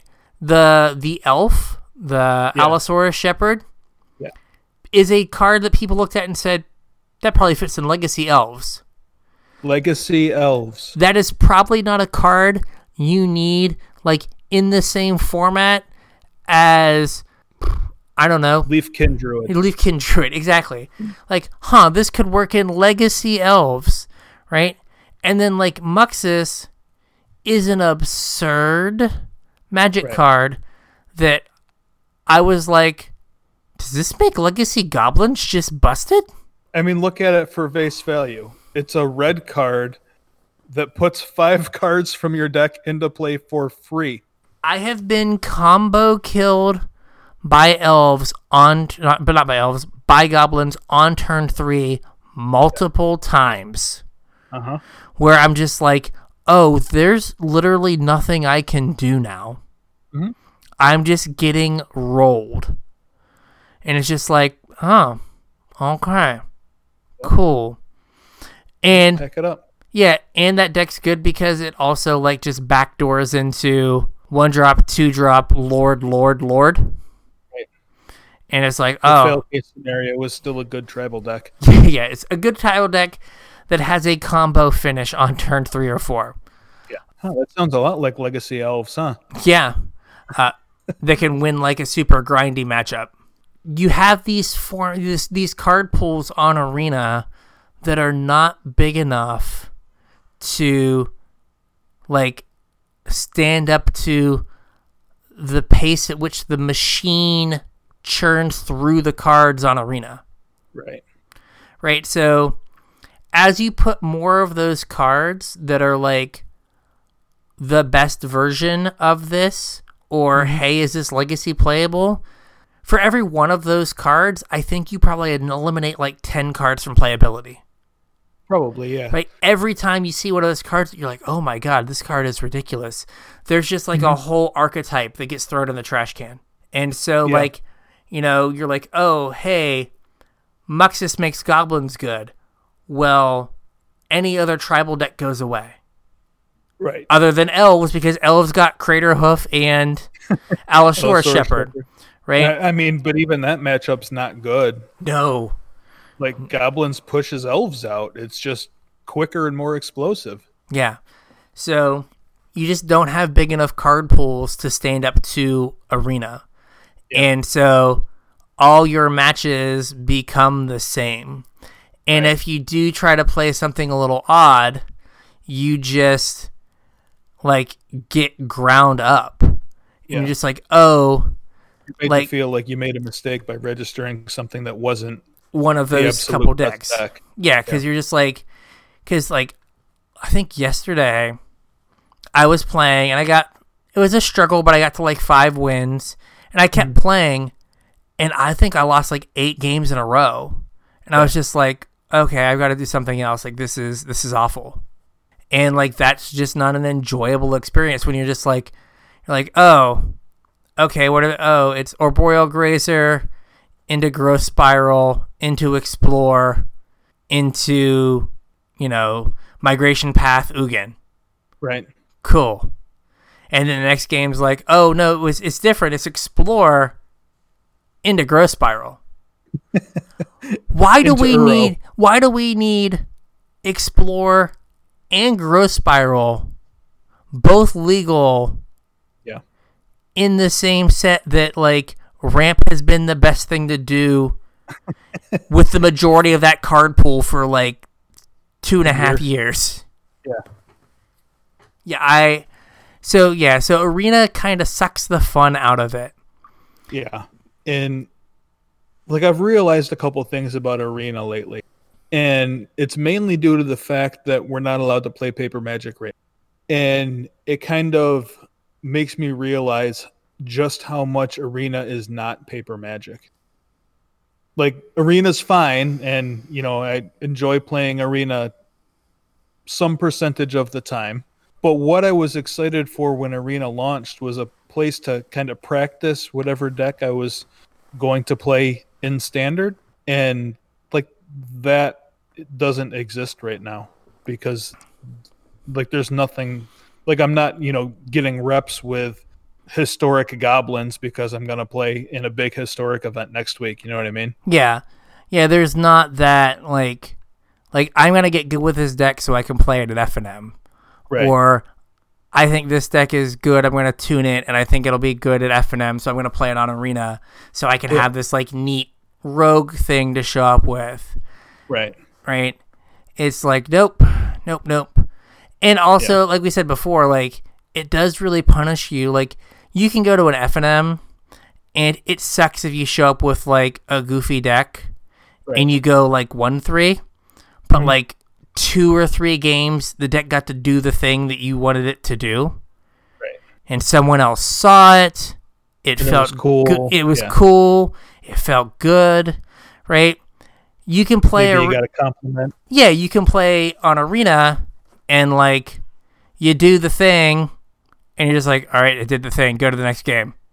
Damn it, it or you don't even get to do the thing because your opponent scoops halfway through it. Yeah, or you're like, oh, it didn't do the thing, and you and, like it just you don't get you just you don't get a lot of satisfaction, Yeah. right? Like the satisfaction comes from getting wins, Right. which then means you've got to play the top tier decks to get the wins, right? Like I am looking forward, and we'll see, to Pioneer showing up because at least if you're jamming Pioneer games, you're getting good at like an actual format. yeah. But like right now, like what arena formats should do you think you should play? Like I I don't know. I feel like this is the same question that I had when we were talking about, you know, all of the set ways to purchase magic cards. Like which one of these is for me? And you know, I have since I wrote this episode out and me and you have talked and you know, I've listened to some other people's opinions on the, the topic. Like I have kind of come to the realization that this product is for me. The set boosters are for me. I think that's, you know, my place in the magic ecosystem is set boosters. I don't have that feeling with arena though. Like I I don't know which way to play arena is for me. I have tried really hard um, most seasons on arena we are a couple days away from the season reset, right? That's yeah, like which Thursday or Friday. Or as something. you were saying that, I was like, oh yeah, that is the thing that's going to happen. Yeah, like I feel I did really well this season. Like you know, I've talked with you a couple times about what decks were doing well, and you know, I've told you win percentages that I've pulled off of this tracking software or whatever, and they're very good. Do you know where I'm going to end up this season? Are you, are you diamond? Uh, diamond four. Yeah, I was nice. diamond one at one point. But I mean, I've played a ton and had some very good win percentages. The highest I made it was diamond one, and I'm currently diamond four. I like made it almost a plat two, and then yeah. the wheels fell off. Yeah. But yeah, like I think like we were in the chat talking to uh, Christos. This was yeah. like kind of partly partly about um, uh, streamers versus boomers, but well, that's going to happen on Wednesday, I think. Did oh, is he just? Is he, no, is he just? He's just gonna get rolled by a bunch of people. It's gonna be great. Yeah, there's like I think there's like eight people that he's accepted a challenge from that he's gonna do on Wednesday. I hope they all show up and are like super focused and just like just well, Spur- Sperling's one of them. Okay, who just goes like, "Well, Sperling's tweet." Okay, we got sidetracked. If you didn't see, yeah. um, Crokeyz made a comment that he was like he thought he was in the top fifty Magic players of all time. Yeah, or the top fifty players playing right now. And people and people were like, I think Ondřej Stráský was like, "This is a meme, right?" Yeah, like this can't you can't actually think this which then got him all hot and bothered. And he's like, "Well, I'm sick of these paper boomers talking." The and paper so, boomers. So he wanted to challenge some of these paper boomers to like show stuff. And like I think Matt Sperling tweeted at him, "We play for checks. Crokeyz grinds the ladder."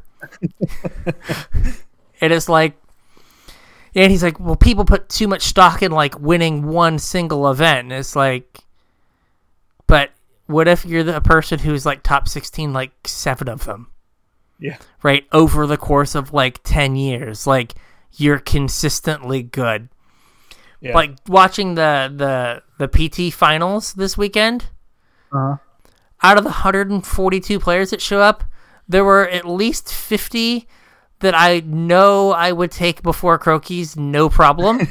People that I hadn't even thought of, and they were like, uh, Mike Sigrist is playing. And I'm like, oh yeah, I would totally take Sigrist over Crokeyz. Sigrist was yeah. like, "What set are we drafting?" to Crokeyz, like, "What set are we gonna draft?" I'll totally do it if we get to draft. But yeah, it was, it was, it was funny. But I just, the, uh, I just tagged you in the in um, Crokeyz tweet. He's playing uh, "Sick of It," which is Sperling. Yes. Uh, Sandy Dog. I don't know who Sandy Dog. Oh, is. Sandy Dog's the I forget what his real name is. He has MS his mom like shuffles his cards for him. Oh yeah, yeah, yeah. yeah. He okay, he yeah, won he won is. a modern GP. Yeah, uh, playing Burn. Once, playing Burn. Um, yeah. He's like the best. He's probably one of the best mono red players, if not the best mono red player in the world. Yeah, I, I, think I played against him in either Atlanta or Charlotte okay. one year. MTG HOF bot. Hall of Fame bot. I don't know who yeah, that one is. that is. Michael Majors. Okay. Christian Calcano. Okay, Majors might be a little rusty. Yeah, well, I mean, he's working for Wizards for a while. Yeah. Oh, uh, MTG HOF bot is Perks Alert. Oh yeah, yeah, yeah. Yeah. Um, Christian Calcano. Okay. Andrew Ellen Elenbogen. Okay. Uh, Sebastian Pozzo. Okay. And Seth Manfield. And I'll be honest, like Yeah. he didn't even get the top tier, Yeah. right? Like there are some of these people I'm just like, really? Okay. Yeah. It's like I'm surprised. Str- like Stráský was like talking lots of junk. I'm surprised Well, Stráský's not in there. I'm sure he he picked people that he felt like he could beat. Sick burn, Seth Manfield. Croaky 60's got you. Player of the What? year. uh, yeah, no, I I don't know how it's set up, but like Yeah, you know, I don't know either. but like if you know one match doesn't tell you a whole lot, Yeah. you know, I think that if you played, you know, if they played ten matches a person, right? Yeah. If if they win like sixty percent against them, like he's getting rolled, and it's like, Yeah. why won forty percent? It's like, yeah, you're like, you're supposed to win forty. Even when you're bad, you win forty percent of your matches. Right. But like we were talking, so going back, Yeah. Back Right. on the rails. back on the rails, like the grind to mythic is just a numbers game. Right. It is But- directly related to how much time you spend on the ladder. I really focused when we first started the podcast and when the formats were more fun that I, uh, on making mythic. It was something that was important to me, and at one point, uh, what kind of got us uh, me tracking wins and losses was I was tracking all my wins and losses for the Yeah. podcast. I knew my win rate exactly, and I just wrote up a little formula, and I was like, okay. At my current win rate, I need to play 205 matches to get to Mythic. Right. And I was like, all right, I've got seven days till it resets. I've got to play 30 matches a day. Mhm. Let's go. and And. I, I ran hot. I got it in like 110 or something. Yeah. Like I ran real hot. And I was like, oh my God. But I was like, my win rate's 56%. Do the math. This is how many I have to win. Yep. And it's like, oh, okay. So it is just like a question of how much you play. Yeah. And of course, there is, you know, a difference between, right, being mythic and being number one mythic. Yeah. But I don't know how much different that is in terms of like maybe your win rate has to be 60% as opposed to 55 Yeah. I have no idea. but like I can make mythic and like be in the numbers. Mhm. I've never made a pro tour, Right. right? So like the level of competition that you're playing as a Crokeyz being number one mythic is different than you know the le- the level of play that Seth Manfield is playing, and you know he's got a 63% win rate at the pro tour Right. or whatever it is. And it's like, oh, that's way different than a 63% win rate on the ladder. Like one of my wins, he just fell asleep on his keyboard. Like that doesn't happen at the Pro I got Tour. lucky and had two disconnects against me today. Yeah, boom. Uh, mold the six, scooped. Okay, awesome. But yeah, so like just the grind of mythic, like there's, it's it's a numbers game, and it doesn't, it doesn't really matter, Right. right? Like And- one one of the things that like I had put in our little chat when we were talking about this is that like I have found myself a couple times quitting like exiting out of arena. Not because you know I had something better to do or because you know there was really a reason for me to but it was because I had just had a really good run and you know bumped my rank up and then ran into a little rough patch and had a couple losses in a row. And found that or realized that I need to make either a change to my deck or a change to my play patterns but I didn't want to risk my rank to test those changes out. So instead of doing that I'll just walk away from it. Yeah, And, like that's not that's not healthy or yeah. you know, I said, like, like, I'm playing this game for fun. Like I don't want to have to feel like, oh, I don't want to hurt my rank, so I'm gonna I'm gonna take a break. You know what I mean? Like, Yeah. I got, I got there's only so many hours I can play arena for, and if I got to take a break to protect my rank, that's not that's not cool. yeah, and I mentioned like I feel like they give me platinum for free now because they changed how you get through gold Yeah. by making it two steps. So it's Yeah. like, okay, I get platinum for free. So I play to platinum Mhm. and then it's just like, all right, maybe maybe I'll play ranked today. Maybe I'll play unranked. Maybe I need to get a couple wins real quick or I need to cast some black spells or like whatever Yeah. right? But like after I get to platinum, I don't really worry about my rank. If I start to go up, then I'm like, okay, maybe I can get to the next one. But I've stopped really focusing on it.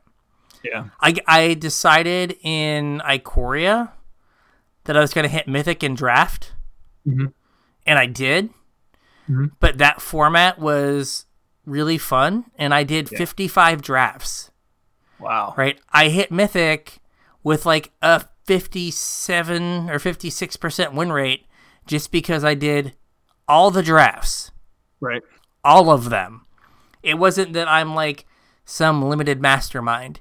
So, like, even hitting Mythic, you're not like, I'm a Mythic gamer. You're just like, oh, I played way too much this month. Yeah. Right. And like, you have here the challenges aren't really a good level of competition to if you don't want to play ranked. Right. Yeah. There's like nothing in the middle. You either play on the ladder and everything's like hyper competitive and you know, you got to worry about every little interaction and like I said, you know, changing your play patterns or changing your card choices or whatever and risking your rank. So, you know, you would think that a good thing to do instead of that is, oh, I'm going to go, you know, enter a tournament, enter an quote unquote FNM, you know what I mean? Where you're just going to play like four or five rounds, whatever, and have a good time. But then you go in to play like one of these challenges and they're full of garbage. Like I, I the first thing that popped into my head was, you know, you you sit down and you shuffle up and realize your opponent's playing ladies looking left tribal. Okay, explain that. You had to explain it to me. So ladies looking left tribal is a it's like an EDH meme. Uh, somebody made a deck that the theme of the deck was just artwork fi- featuring ladies that are looking to their left. Yes, you can go look this up on like MTG Yeah. t- on Tap Out, Tapped Out. Yeah. And you can go through all the art, which I did. Did and you it's really? just, I just started scrolling down. Yeah. And I was like, they all are looking to the left. I'll be damned.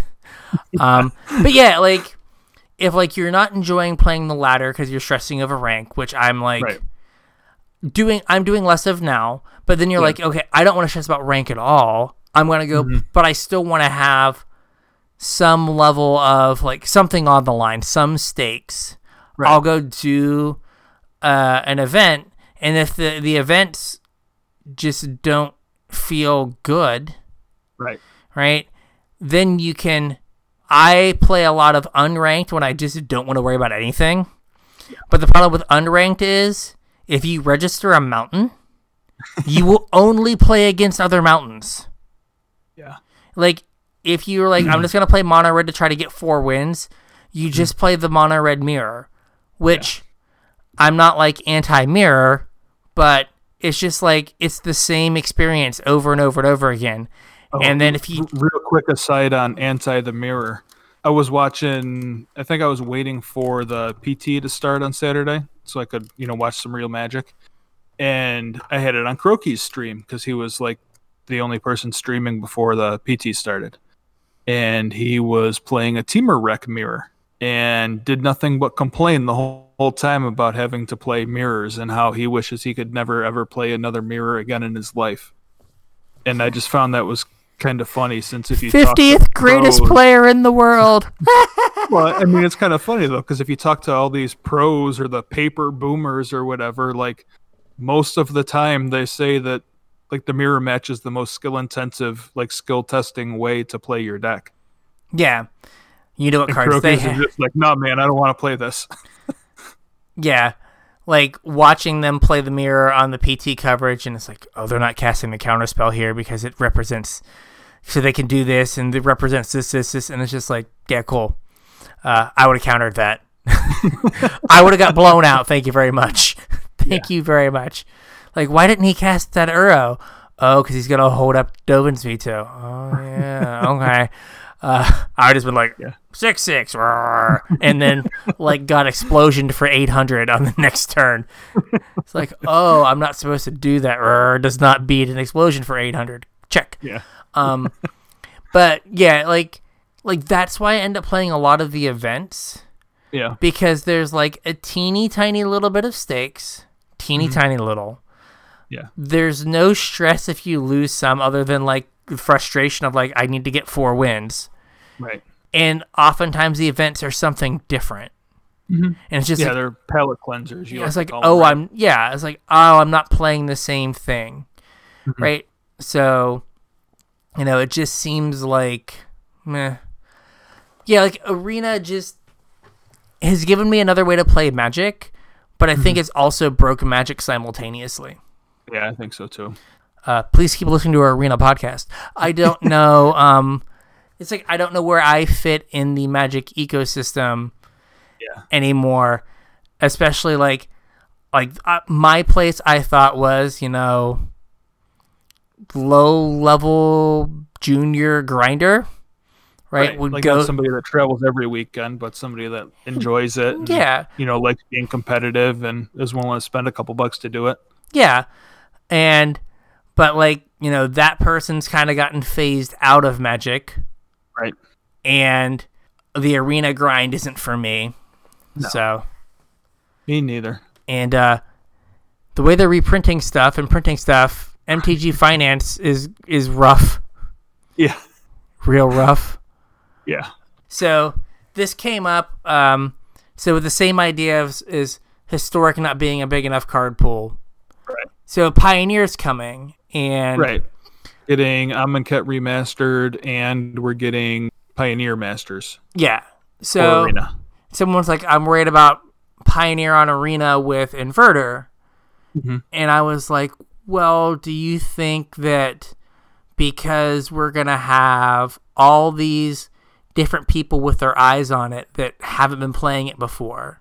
Mhm. Right? Because right now, the only place to play Pioneer is Magic Online. Right. And, that's terrible. And no one's playing the format, like things aren't firing, and people Right. are blaming it on the format being bad Right. it could also just be that like we've said before why are you playing this format you can't play it in paper Yeah, and, and, Magic Online's not the easiest place to play Magic. yeah like you know i spent $50 for the whole set and i was looking at like buying a like tier z pioneer deck Yeah. and it was going to be $250 Right. And, And- like the events don't cost any less than paper events do.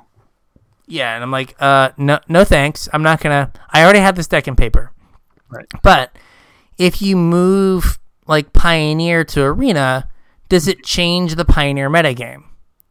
Right? Because right now everyone's like, oh, it's broken and stale. And it's like, but why does anyone have any like desire to innovate Yeah. and make the format different? Well, I mean, I think your question might even go a little bit beyond that, though. Like, yeah, I mean, it being on an arena is going to put a lot more eyes on it, but it's also going to put a different kind of eye on it. Like, I know we've made the comment before that, like, SCG events are different from GPs, are different from store level stuff, right? Like, there's whole metagame segments that are just Yeah. different. Like, the, the European metagame's different than the North American metagame. And like I'm wondering if the arena metagame is going to be different than the paper metagame just because of the nature of arena. Like if you want to jam all of your games in a short period of time, the meta is going to be skewed to aggro decks. yeah, mono red, mono white. Yeah. As opposed to like in paper where inverter's king. And uh Christos brought up something like it might just like exacerbate the inverter problem because you might get people that are less skilled players playing Right. the format and just getting clowned by people that are good with inverter. Yeah. And then when those people try inverter out, they get clowned and then they just think they're a terrible player and quit the game or Or just complain that you need to ban inverter. right. As opposed to like the metagame changing. Because like Inverter inverter's good now, says the guy who has it in foil, but like the way they're printing cards, Hmm. Like there could just be a card in Zendikar that just totally invalidates that deck, Oh yeah, right? Like oh, you have a reverter. yeah, or you you you have a turn five combo with disruption. Well, ha! I have a turn four combo now with my sweet, I don't know, brain maggot trap or something. Yeah. Where uh, exile the number of cards. If you've cast 15 spells this turn, exile your opponent's uh, library. Yeah. And it's just like, no. Why? You triggered my trap card. Exactly. So yeah, like you know, is Pioneer even a big enough format to stand up to the Arena machine Yeah, I don't know. and our Lord and Savior Crokeyz? Our Lord and Savior Crokeyz. Yeah. All Have right. you ever watched one of his streams? For a few minutes, like I have, especially recently, I have gravitated to if I'm gonna watch a stream, mm-hmm. I want something that is like entertaining and like low stress. Yeah. and like I used to watch Frank Lepore, but sometimes he got a little too grumpy and preachy. Yeah. And like Caleb is sometimes a little like confrontational with his chat. Yeah. And like I'm just like, no, I'm not I'm not here for this. Mm-hmm. Like so, you know, it's been oh god, what's his name? Anu uh, he just did a uh, a CFB video. Oh And, like- yeah, yeah, the legacy guy that I Yeah, showed you. hmm and I watched part of his stream, and it was like super relaxed. He had a guy like hop on Discord who's good with uh, uh, a deck he was playing and just like talk through like plays and stuff. And it was like, you know, his chat like there were like seventy people watching him. Yeah. So it was like super small and like he knows everyone in his chat. It was like a relaxed environment Yeah. right? Like, and Crokeyz the little I've watched, he seems a little confrontational. Yeah. And I'm just like, you know what? No, I don't want like some British guy yelling at someone else that they're dumb, and by extension, me. I'm Yeah, already yelled at by a small person. Like I don't think confrontational is even the right word. Like he's just not a pleasant person, I don't think. Yeah. For some reason, that seems to sell on Twitch. Yeah. And I don't get it. Like, I'm like, no, I don't want to go here and like deal with like Get berated. Yeah, deal with the, the person that would be the dick at my job. A- you know who I hate? I, I freaking hate George at work. But I'm gonna watch his stream so he can yell at me. Like, no, no, thank you. I'm not gonna go watch British George yell at me. Um, but I think that you're just gonna get like so many more people playing it because when the format started, like there were all kinds of like decks. There was just new stuff kind of popping up all the time and then getting kind of like banned and knocked back down. Right. And then like no more Pro Tours, no more paper magic. And everyone's like, oh, it's just inverter. It's so bad. And it's like, if you're getting events with 16 people, Mhm. maybe it's because no one wants to buy into the format when they can't do anything with it. Right. And Yeah, and I think that's part of my problem with everything. Right? Reason I'm kind of disheartened with like the direction that you know Wizards is taking the game and coming out with all these products. And the reason why I'm not super happy playing Arena right now is that there's just no point. Like if you can't play everything to me comes down to being able to play paper magic. we I are like what, everything about paper magic. I like the cards. I like my friends. I like the social aspect of it. I like going to my local game store. I like supporting local businesses. Like every every part of that I enjoy. And I can't do any of that and I think it's just kind of bringing me all down. we are paper boomers. We are paper boomers. Back in my day, I rode my bike to the comic book store. Eight miles. my lunch money on a Fallen Empires pack. Yeah, it and it's just um right like that was what I so I always felt like because I didn't play Magic online, I was behind when I went to an event. Right. Because, you know, there was a certain percentage of people that I played against that spent 40 hours the previous week tuning their like 75th card, Right. right? And like we talked about it for a while, maybe played some games at Cameron's and then like showed up, right? And then I was like, "Oh, cool, arena. This is going to give me a way to like be on par with people that play a bunch." Mhm. And I feel like for like the Richmond GP that played out. Like I didn't day 2, but I feel like I had a really good deck for what the meta game was. Right. And I beat every I beat every Oko deck I played. Mhm. Because that's what I was supposed to do with that deck. and I lost to the two Rakdos Sacrifice decks I played. Because that's what that deck was supposed to do. Uh, and but like I felt like, hey, I played a lot of arena and I'm good to go. And I felt like that kind of leveled my playing field some. And now it's like, well, why am I playing? Like now I basically play to get my four wins to get my free gold. Right. But like I didn't spend hardly any of my gold uh, when this last set came out. Because I was just like, I'll spend my gems once You I spent get some on Jumpstart though, right? Hmm? You spent some on Jumpstart though, right? Uh mainly just the fifteen dollars on gem. I bought the fifteen dollars of gems, and that's Oh, all I yeah. spent. Yeah. I was like, yep, like fifteen dollars for like a week and a half, a week oh, oh a weekend's worth of fun.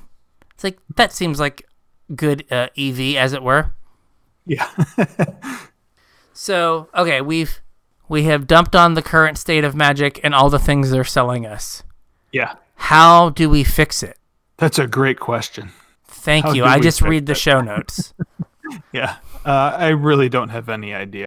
I think, like, as we've kind of alluded to, the introduction of set boosters is probably going to decrease the number of draft boosters that stores are going to require to like sell to their customers. I don't think it's going to be a one for one split because like there's more of a reason for somebody to buy a set booster now than there was a draft booster. So I don't think like it's going to one for one equate. Like if you sell one less draft booster box, I think that's going to be more like, you know, a box and a half of set boosters that you'll sell, which is better for the game store. It definitely drives singles prices down, right? We talked about that already. And that kind of tells me that maybe we need to change the way we approach a new set release, right? yeah, absolutely. Like there's not the same value Yeah. in opening a pack or a box now. Yeah, I mean, if I can, because there's a foil in every set booster pack, and because every card in a collector booster pack is foil, you know, I can buy foil common, uncommon play sets for 40 bucks, maybe. Yeah, or like what you want, super easy. Like they're super cheap. Yeah. Yeah. And then the price of rares being so cheap, like, it still boggles my mind how cheap, like, foil conspicuous Snoop is under $3 right now. Yeah, That's insane. doesn't make any Absolutely sense. Absolutely insane. I think so. I think the way I'm going to approach sets is what I did this time until like the singles prices come back, if they come back, which is, hey, these are the cards I want, and it's Yeah. basically all I did as Core 21 was coming out. Is like, what cards do I want? Mhm. And then I just bought those cards. like I don't know. We, we really haven't had any events to speak of for like a Courier Core 21. But if you think back to Theros, which we did have events for, like what was the most expensive uh, pre-order card? Uro at 30 bucks, Yeah, it was uh, maybe. and now Uro's 60. Yeah, So you could have even pre-ordered your Uros at Yeah. Theros release and come out ahead. I bought a foil alt art Ashiok, the Mhm. five minute Ashiok, Yeah, eleven dollars. eleven dollars. Like what? What is that? Like that's not reasonable. Right. Now there are still some cards like I bought a foil full art um, Castle Locthwain, and it was like twenty. It was like thirty. Yeah. But for the most part, it's just like these are all stupid cheap. Mhm. Like w- why? Yep. Why would I like buy packs? Because like, how good of a pack do you have to get to break even on five dollars? Right. Because like EV calculations for like standard legal sets are great, Mhm. but like they don't see two weeks into the future. Right. Because like using pre-release prices, hey, my EV is this, but you know when I went and picked up my Ikoria boxes, the EV on an Ikoria box was like underwater. It was seventy dollars. Yeah. And I spent hundred dollars, so I just let lit thirty dollars on fire, Right. and it's like, and I still have to buy singles to like make up for the cards I didn't get. Mm-hmm. Yeah, and like that problem's just going to be exacerbated with set boosters. Yeah. So I don't uh, know. So I I I can definitely see myself cracking some set boosters like for fun during FNM or whatever if we ever get to play FNM again. But yeah, I think I'm in the same boat as you where instead of, you know, buying my normal box plus prize winnings and having most of what I need, I think I'm just going to buy singles. Yeah, just identify the handful of cards. Like, like I think Yeah. cards kind of break into like two, like three categories for me in Mm-hmm. when a set comes out. Like things I th- don't know if I'll play, but I think are like you know short or long term like speculations, Mhm. right? Then the things that I will play, and that's usually a pretty small universe of things Yeah. and then things that I will just end up selling for a quarter when the set rotates, Yeah. right? And like if I can eliminate all those quarters Right. and turn their turn those quarters into things that are kind of like specs slash like you know long term playable things and things that I will play. Right. Or like, cards that you just enjoy. Like Yeah. my my you know what I mean? Like I Yeah. don't think I'm gonna make money on them, but that's a card I will play forever probably. Yeah. So like that is just a different way of looking at a set now as opposed to I'm going to get two boxes so I have like a big portion of the set. Yeah. It's more like no, I'm going to get you know the handful of cards that I need. And there's some stuff I think I missed from Core 21 like I haven't bought any seasoned Hallowblades, Oh yeah. but like worst case scenario that card's a dollar. Yeah. I got foil ones. Ooh. Thirty cents, I think. Yeah. But like worst case scenario, that card's a dollar. Okay, I'll spend Yeah. four dollars and get them. Right. Like it's not a big deal, as opposed to buying a four dollar pack and Right. getting, you know, a god awful rare, no season Hallowblade. no season Hallowblade. it's like I can just spend four dollars and get exactly what I want. Yeah. So, yeah, I th- it's it is gonna be weird, like to just not be like, oh, I'm gonna buy two boxes Right. because like, what do you? It doesn't make any sense to a lot of times now. Yeah. We should try and uh, get better about posting what we're buying too. Like Yeah. even if we don't identify it as a spec, it Yeah. might be worth be worth it to somebody just to see, you know, what kind of stuff we're buying as we approach this new way to consume product. full art Lukkas or borderless Lukkas are four dollars. Yeah, that's crazy. I have a playset. I'm like, huh.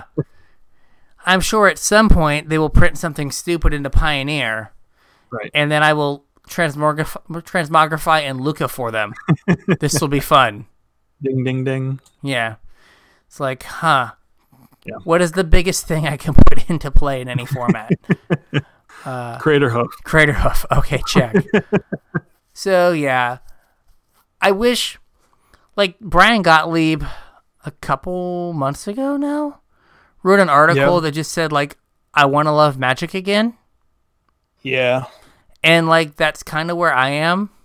Mhm. Like magic is still something I enjoy, Yeah. but uh, like today, I didn't. I haven't played any arena today.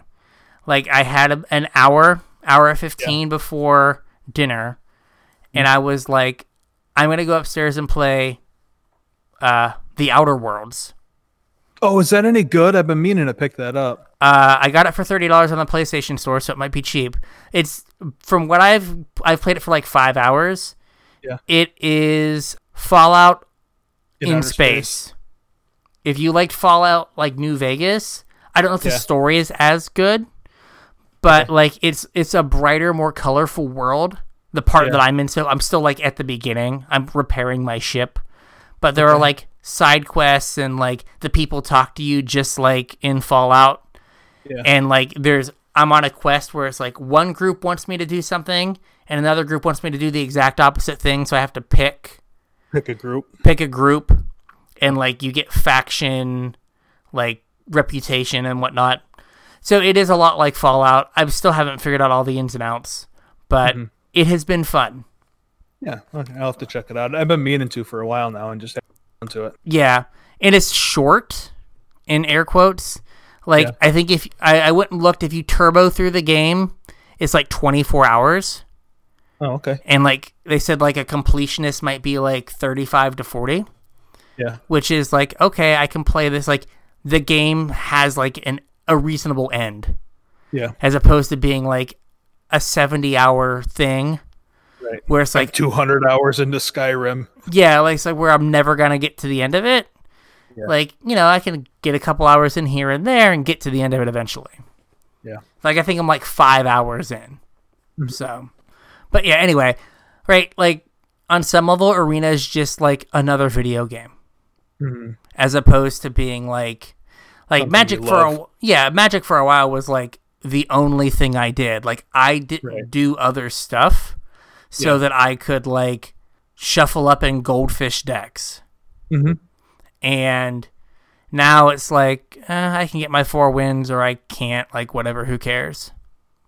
Yeah, All right. that's a shame. Yep. Sure. All right. So uh, we're revisiting Double Masters. Uh, because someone heard me say I don't know if a hundred dollars is worth it, and they just like kept Hold printing, kept printing like ridiculous cards. Yeah, and pretty much none of the uh, what is it called? None of the spoiled cards Yeah. are that are box toppers or the the sh- the the you know the showcase cards from the VIP boosters Mhm. strike me as misses misses. like Phyrexian and Metamorph maybe is Met- like Metamorph maybe, and that might that might be it. Like like I'm probably sad if I open a Goblin guy. Yeah, that one's probably not great. That one just got spoiled today. Yeah, But for the most part, like the the tower power plant mine, yeah, it's a question of how much they're gonna be. Right. But uh right. I'm not sure about those, but I think the rest of them are all gonna be, you know, pretty valuable. Now this is Yeah. dependent this is dependent on how many of them there there are. Mhm. Right? Because we're dealing with something that we've not ever dealt with before. Right. right? Because was it Ultimate Masters had the box toppers, hmm right? And right, you would think some of those are even more rare Yeah, because they were just one per box, right? right. They were just literal box toppers, and they're still like a foil Gaddock Teeg was like thirty dollars. Well, I, I picked up my uh Tasigurs for like ten dollars a piece. Yeah. And, So like that card sees play. Yeah, so it's a question of like, you know, I think it's a question of numbers. Yeah, right? Like, if there's tons and tons and tons and tons of VIP boosters that get cracked, presumably by stores, right. then how much are all these cards worth? Yeah, If there aren't a lot of them opened, then who doggy? Like, yeah. I mean, some of these are almost a hundred dollars or more, like the They're- previous version was. yeah, like Jace's Jace's have plummeted, Yeah, but Jace was at a hundred dollars for just like a Jace. Yeah. Mana Crypt's two hundred dollars. Mox Opal was was a hundred dollars. Force of Will was a hundred dollars. Yeah, Um, Stoneforge was eighty dollars. Dark Confidant at one point was eighty dollars. Noble Yeah. Hierarch at one point was eighty dollars. so yeah, it's just a question of how many there's going to be. Yeah. Um, something to uh, point out. I don't know if we brought it up last time.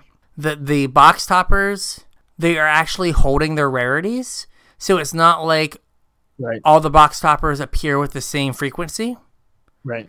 So it's you're twice as likely to get a rare as you are to get a mythic. Yep. So, right, you know, you're more you're you know you're gonna get your Council Judgments, Stoneforge Mystics, Brainstorms, which I can't tell if that art's good or not. Like I can I see it, it. but I dig it. yeah. Then like I'm sec- a fan. so you're you're more likely to get like your uh your rares than you are like the the mythics. So it's not like, you know, I think the box toppers for like Ultimate Masters were just like a box topper. Like you were equally likely to get a Lavaclaw Reaches as you were a Liliana. Probably. So What do you think about? Uh, while we're looking at them here, I don't know if you pulled them up on your screen or not, but I what have do you the think list. of the crop rotation? the crop, crop rotation is pretty nice. Yeah.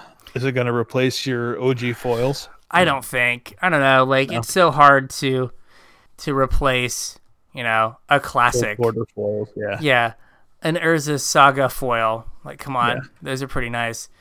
Now, s- people are speculating that we might get Thoughtseize. Like, you could maybe talk me off my Invocation Thoughtseizes. Yeah. Oh, especially if it's um, well, I guess it wouldn't be Lorwyn. It would be new art. Yeah, like depending on how much the Dark Confidants are, like that's Yeah. a that's a card that Depths plays from time to time. So I could, you know, I see- kind of dig this art too.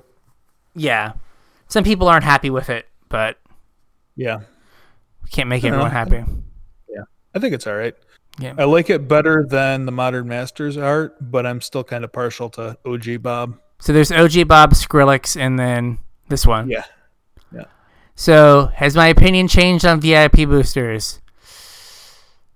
Uh, I think you are probably getting closer to maybe getting a hundred dollars out of your box more consistently, but I think that you still are, like much like you said about what time you buy stuff, Mhm. right? Like you might be you're probably going to get way more value in the first week Right. than you are like in the third week. Yeah. Right? And then just depending on how many there are, you might get your value again 2 months out. Mhm.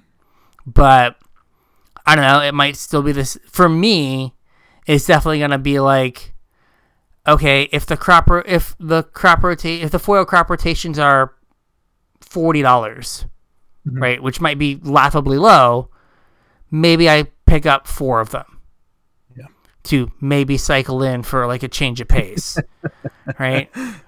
But if they're, you know, if they're $140, like no thanks, I'm good. Right. If they're $25, yes please, I'll take 7. Right. And well, I mean, I, I think that kind of goes for any of these. I think if any of these get to a point where, like, the mar- market is saturated, like after the first weekend or during the first week or whatever, and the price on any of these goes below like 20 bucks, like, you better be buying every one you can. for the foils. even the- Yeah, even the Urza's lands. Yeah, I mean, for example, like I was getting, I have the the in Kaladesh Invention Lotus petals, Mhm. and I think I got them for between twenty five and fifty, Yeah, and they're a hundred dollars or more a piece right now, right. and that's because I got them when they first came out, and they were interesting, but they weren't like you know as they were still kind of in print and whatnot, and they had and now the prices are way more.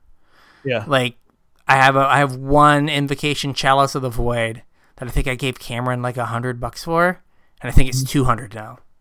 Yeah. They they do run the risk of if every set has some cool full art, super sick art style, Mhm. they do run the risk of like them not being special anymore. Yeah, I mean, that's basically what happened to pack foils, right? yeah, pack foils are just like, eh, cool, whatever.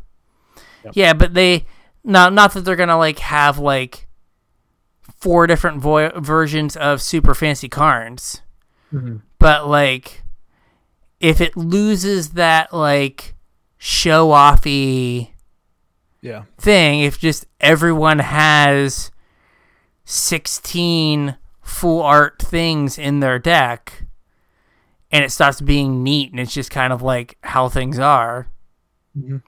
then that kind of changes. Uh, like that's gonna change how people feel about them. I agree. But I mean, I will probably own Karns at the end of this. You think so? Yeah, I think I'll just like get a Karn at some point, or get get four Karns, and I'll just have like Tron. On the back burner. Yeah, the like you know, my collection is such that like name a modern deck, Right. and I can typically put it together, yeah. or be close enough that I won't cry if I have to buy the last three cards. Mhm. And but Tron is a whole in that uh in that collection. Well, not for much longer. Not for much longer. Again, like if Karn, if a regular Karn is like twenty five dollars, you should buy Karns Probably. because Karn has just always found a way to be seventy dollars or fifty Yeah, dollars, even whatever it after is. like two reprints now, I guess. yeah, Like it, it never really dipped below seventy or eighty bucks. right. It's and like, especially now that modern's not being played like in paper, you might be able to actually pick these up real cheap. yeah, so like if Karns get cheap because there's a fancy new version and uh, that looks like Clayface from Batman the Animated Series, and um, Have you seen the uh, the memes with Julie Andrews? no, no, Somebody's like photoshopped like Sound of Music. okay. running through the field. Oh, like the hills are alive. Yeah. Nice. I like the one that him on a him on a uh, a snowboard.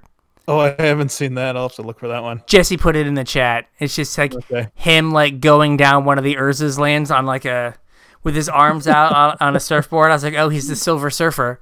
That's Uh, pretty good. yeah. But like if Karns, if the regular Karns get cheap, like this is the time. This will be the time to get them because there could be a, another version and whatnot. Yeah. So, yeah, I think that the set they've done a good job. Now, some of the previews here recently, there ha- they have snuck a few rares in that make you go, hmm. "Huh, I really would not want to open that." Like Ever. Ravenous Trap. Is Ra- was Ravenous Trap one Yeah. It was at rare? as a, as a rare today. What? Yep. It was an uncommon. Was. Why would? Was. There's no reason to upshift that card other than crap. We're one rare short. Yep. Well, I better make. we- Let's just make Ravenous Trap a rare. Oh my god, Uh, make it a rare. that's insulting. Come on now. Uh, so, yeah. So it should be spoilers should be done by the time you're listening to this. I'm yeah, assuming. I think so. Yeah. So that'll be interesting to Yeah. see kind of what they round out the set with. What are your opinions of the rest of the set in general? Like box toppers aside, like pretend we're not talking about VIP boosters. We're just talking about the actual set. I mean, I think the reprints are good. Yeah. Like the only thing I've really figured out that's in the uh, limited environment is there's like has to be multiple artifact decks with like multiple themes. Yeah, I I think one of Wizard's articles said something about like much like Ultimate Masters was a graveyard set, this was an artifact set. Okay.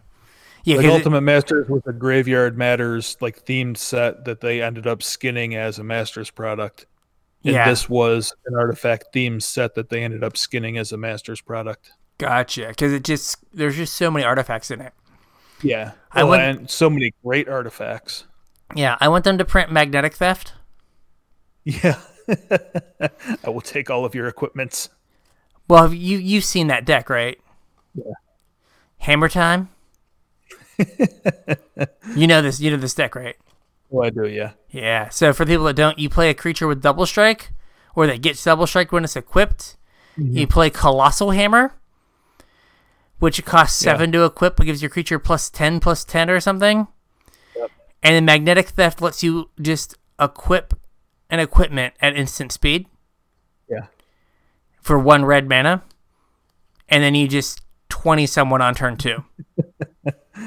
Gotcha. good clean magic but the foils are like $15 and i'm like i'm not gonna spend that much mo- money on a meme okay they have the stupid red white rare that gets like it has like trample, double strike, and vigilance They sure do. it from? was just in War Spark, no, it wasn't War of the Spark. It's uh, wasn't? it's uh, Guilds of Ravnica. Oh, okay. Yeah, that's literally still in standard. Is one of the rares that you get in your double masters. Like that would I would like melt down if I spent fifteen dollars and got like that. At least, at least it's not your box topper. Yeah. And I got that, I'd be like, no. I just got rid of a bunch of these for a quarter. Why? um, Voice of Resurgence got downshifted to rare though. That's good. after I bought my fourth one when it was a mythic. It's in the mail. In the Oh, mail. I just bought it because um, Pioneer Winota decks are using that in Ultra Evolution oh, okay. because it leaves a body behind. yeah. Yeah. I, was- I was like, cute. oh, oh, that's oh, that's that's pretty good. I, I like that. I should get my fourth one. And then they're like downshift to rare. And I'm like, no. Did you see uh, one of the unofficial leaks was the card that's supposed to be reprinted forever? Oubliette. Oh yeah, yeah, yeah. Oubliette. Yep. So, if you are a Magic card leaker, Yeah. can can we just take a second and have a talk? Yeah, I know where you're going with Step one: move your damn thumb. Get your thumb out of the picture. You're leaking pictures of Magic cards, not of your thumb. Two, your camera has like a 50 bajillion megapixel camera on it. Why do all of these look like they've been taken with a tub- Hubble Space Telescope? These um, all look like they're on the surface of like Mars. I think what the story was was this was somebody's Twitch stream. Somebody ended up with some booster packs and opened them on a Twitch stream. And these were screen caps that people stole of the Twitch stream. How did this person get packs? I don't know. People still know. do better. Do better. Because it's like, what is that? Like you can figure it out, but like you go on Mythic Spoiler and it's just like, oh, here are some nice high. Some guy's thumb. Yeah, it's like, oh, hey, there's some cool high res images, and it's like, oh, these have all been chewed by a baby. what am I looking at? some Um, of them aren't even like whole images. There's like giant swaths of card missing. yeah, you just like can see the name or like the part of the rules text. And you're like, okay, we know what that is. Yeah. Cool. It looks good. I mean, I'm glad that they're reprinting Oubliette. Like uncommon though, Yeah. which I makes sense where they put uh, that kind of removal in modern it also Magic. has phasing now. no, it doesn't. Well, it uses phasing, yes. What? Yeah. The, I- it's reworded. I didn't read the wording. yeah. When it enters the battlefield, target creature phases out until it leaves the battlefield. Tap that creature as it phases in this way. Wow. Yep. Why, why would we do this, wizards? Because black cards don't exile things? Well, like the original didn't exile though, did it? I don't know the original wording for Oubliette. Oh, I mean exile didn't exist then, so. Like, remove from the game. But like I think it kept its equipment and stuff. Like yes. it, it, or auras or whatever, which you can't do with exile. there we go. So here we go. Common from Arabian Nights. All right, this is Yeah. from TCG Player. This is probably closer to there. Select a creature in play when Oubliette is cast. That creature is considered out of play as long as Oubliette is in play. Hence, the creature cannot be the target of spells uh, and cannot receive damage, use special powers, attack, or defend. All counters and enchantments on the creature remain, but are also out of play. If Oubliette is removed, the creature returns to play tapped. Yep. Okay, I guess it is kind of like phasing. Yeah. But also, So when's the last time you've seen the word hence on a magic card? henceforth Henceforth. So the uh, the oracle text does say exile. You exile it and all auras attached to it. Note the number and kind of counters that were on that creature. When Oubliette leaves the battlefield, return that exiled card to the battlefield under its owner's control tapped with the noted number and kind of counters on it. So yeah, Yeah. Now know. it phases. phases now. man, they opened the floodgates. They gave Teferian phasing, and they're like, the people are ready. Oubliette. It's like, no, the people time are now. the people are not ready. Phasing. Phasing. They could have just put it in the core set. Oh wait. Oh, Oubliette, you mean? Yeah, boom, in Yeah, there, I mean, they could have. in there. Yep. So yeah, the set looks good. Yeah. Again, it's a set I'm never gonna draft.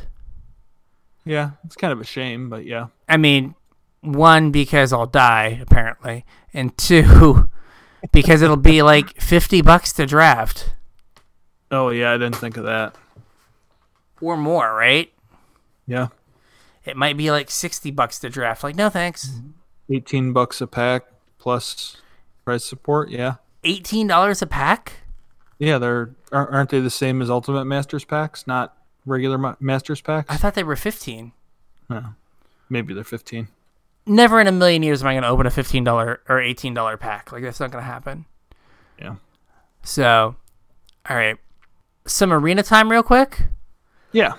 Okay, so I got a tweet that this is kind of a listener question, Okay. which was they wanted to know if we wanted to start doing historic data, okay. and I said we totally could because I've been playing historic, Mm-hmm. but.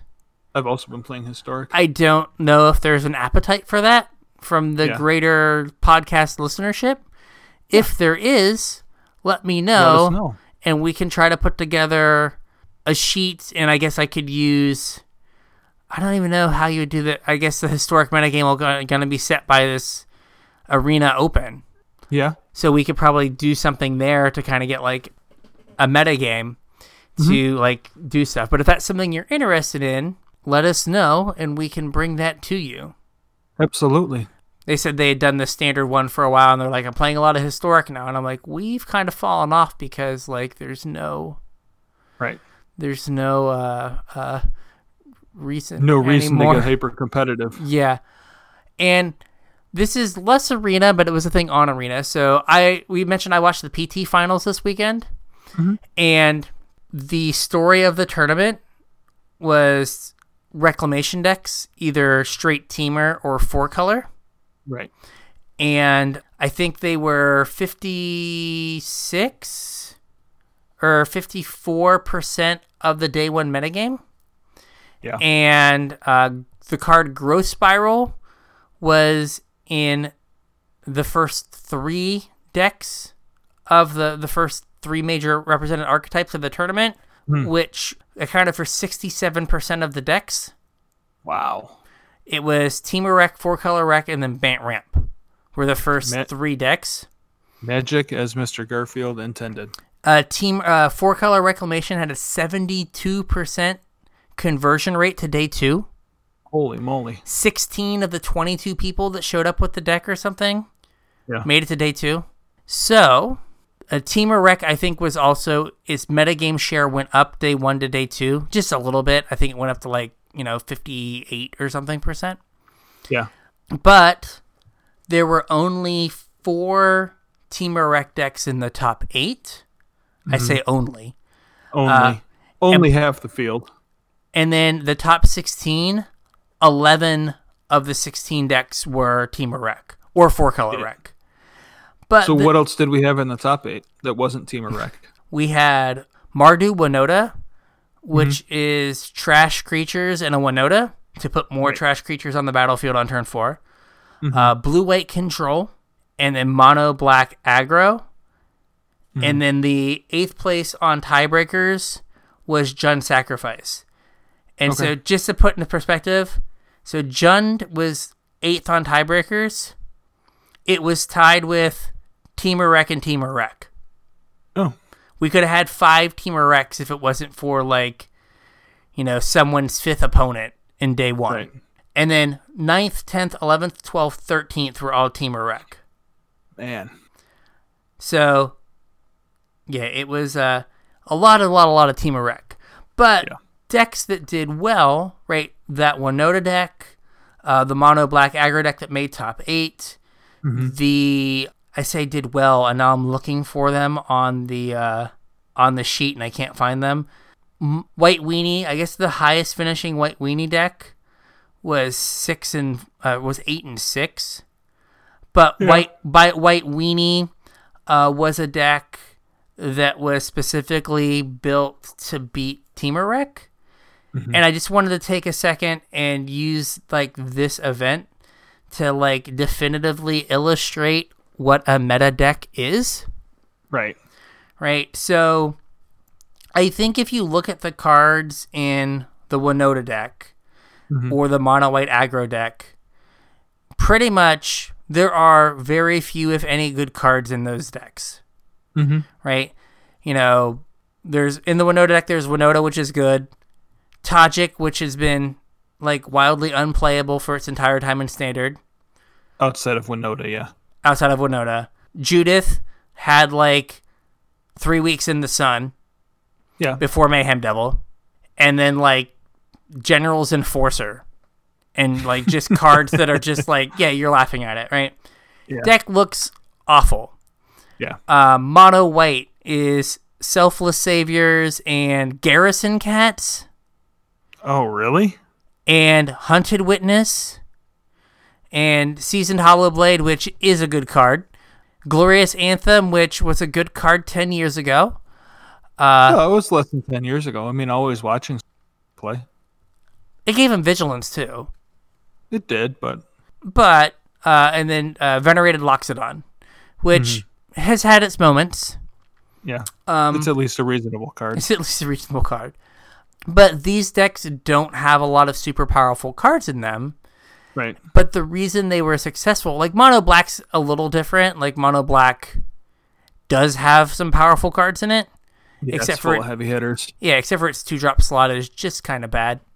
Yeah. But these decks all were reasonable choices for this tournament because mm-hmm. there was so much Temur Rec. Yeah. And what this did was the Temur Rec decks stopped worrying about beating everyone else.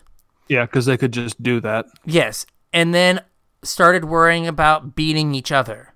Mm-hmm. So that led to the four color reclamation decks that had Teferi because Teferi makes it so other Temur Rec decks can't beat you.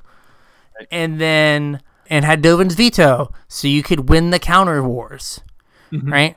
And a lot of these Temur Rec decks cut all their removal.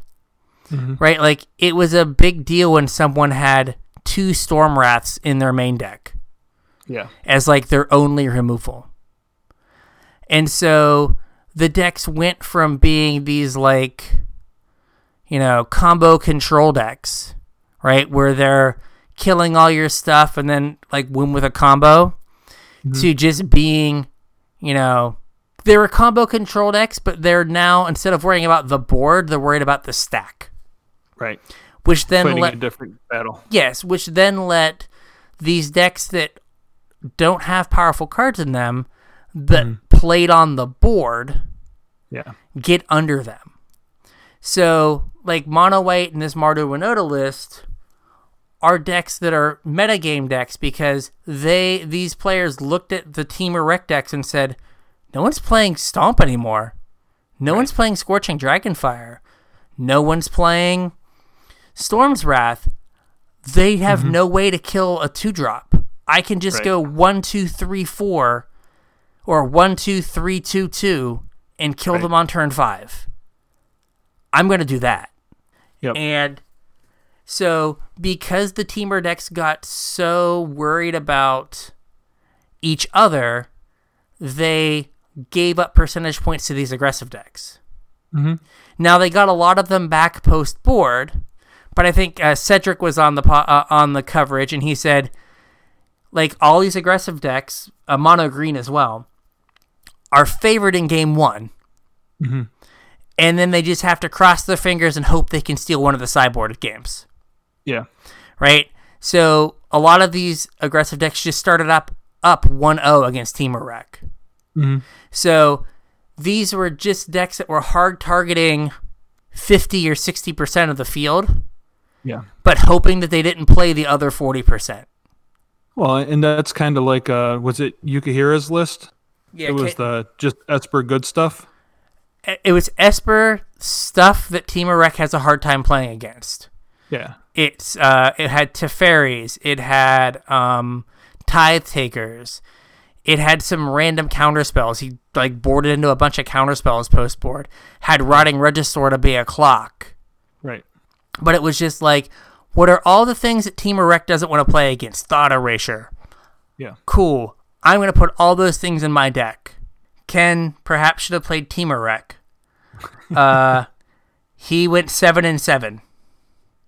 Yeah.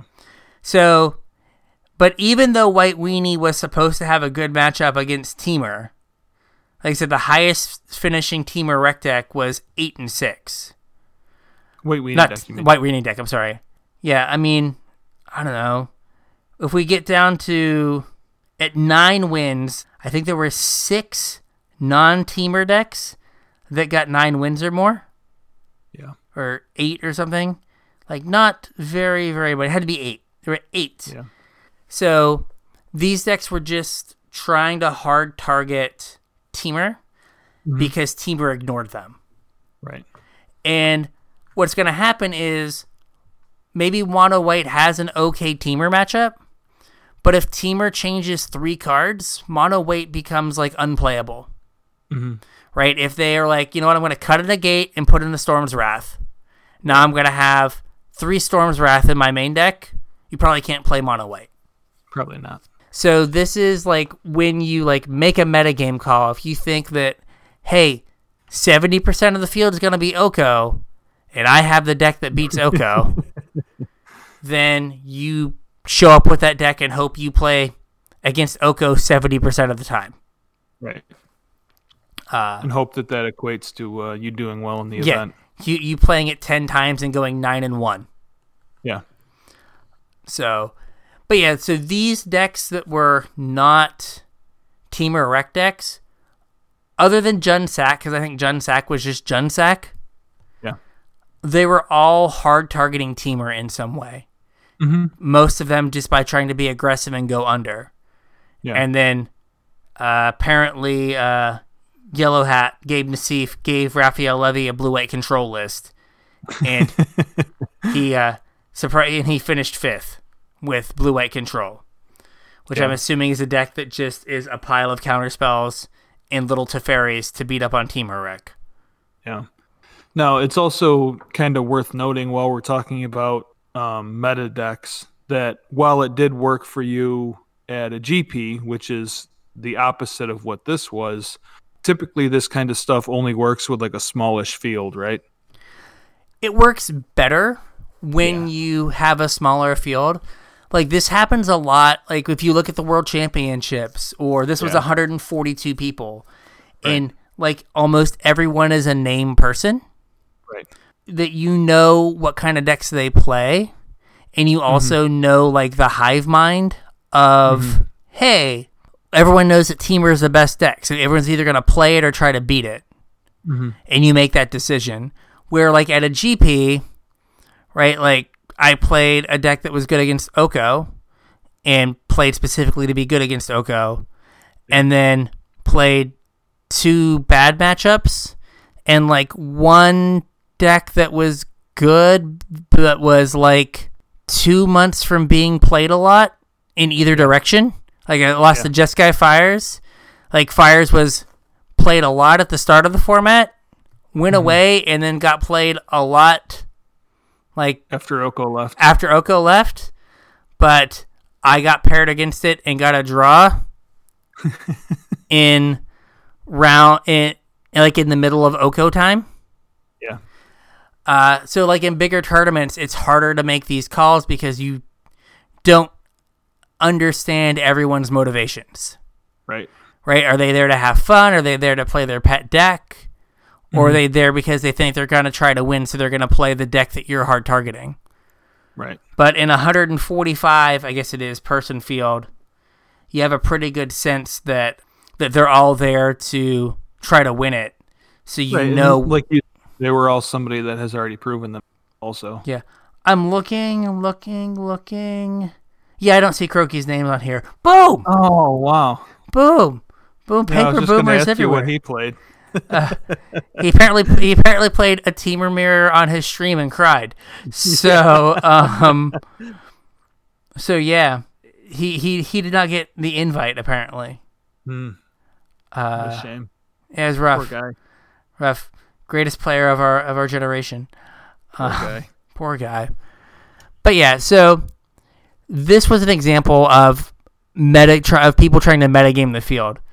The Yeah. problem is is if you miss the build of the deck that they're playing and they Right. account for you, you get rolled. Mm-hmm. If then you have no good matchups. yeah, if if your pairings are bad, Yeah. you get rolled. You're like Right. like oh man, I can beat Temur Rec every time I play it, and then like your first four rounds you play against your four worst, you're like the other deck in the room, Mm-hmm. and you're like oh man, I can never beat Jund Sac. I just hope to dodge it, Yeah. and you play Sac four times, and you're like oh, I guess it doesn't matter because I'm out now. So just be mindful. But this is an example of trying to game metagame a field. Mhm. I Okay. it's a pretty good example and worth noting. Yes. So I think with that we have a podcast. We do Um, have a podcast. A podcast. If you would like to uh, get at us on Twitter, uh, you can tweet us at Casual Tryhard. You can also hit us up on Facebook at Casual Tryhard MTG. Shoot us a message there. We'll reply as soon as we can. You can shoot us an email at show at casualtryhardmtg.com. I check the show email pretty much daily, so that's a pretty good way to get a hold of us. Uh, we also have our Discord channel, which is probably the best way to get a hold of us, I think. Plus, you get to talk with some other like minded individuals as yourselves. Uh, we have a link in the description. There's also a pinned tweet on our Twitter page and a link on our Facebook to our Discord server. Uh, there's an invite there. If you can't get any of those ways, you can also get at us some other way, either through Facebook or Twitter or email or whatever, and we can send you a personal link. Don't forget that we also have a TCG player affiliate link. If you're looking to pick up any singles or sealed product or whatever, uh, if you follow the link tcg.casualtryhardmtg.com, anything you purchase after following that link will help us keep the lights on, as they say. If you would like to support us a little bit more directly, you can do that patreon.com slash casual mtg. Every dollar helps. We got that going on. Yes. Yes. We got some perks too. Um, we do a pre-show, just kind of our ramblings before we record.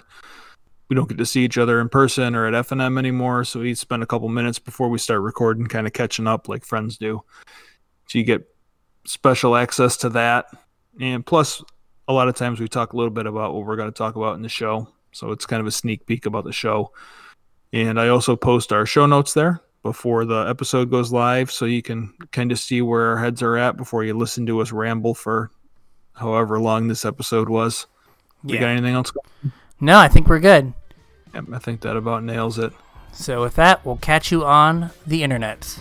We'll catch you guys on the interwebs.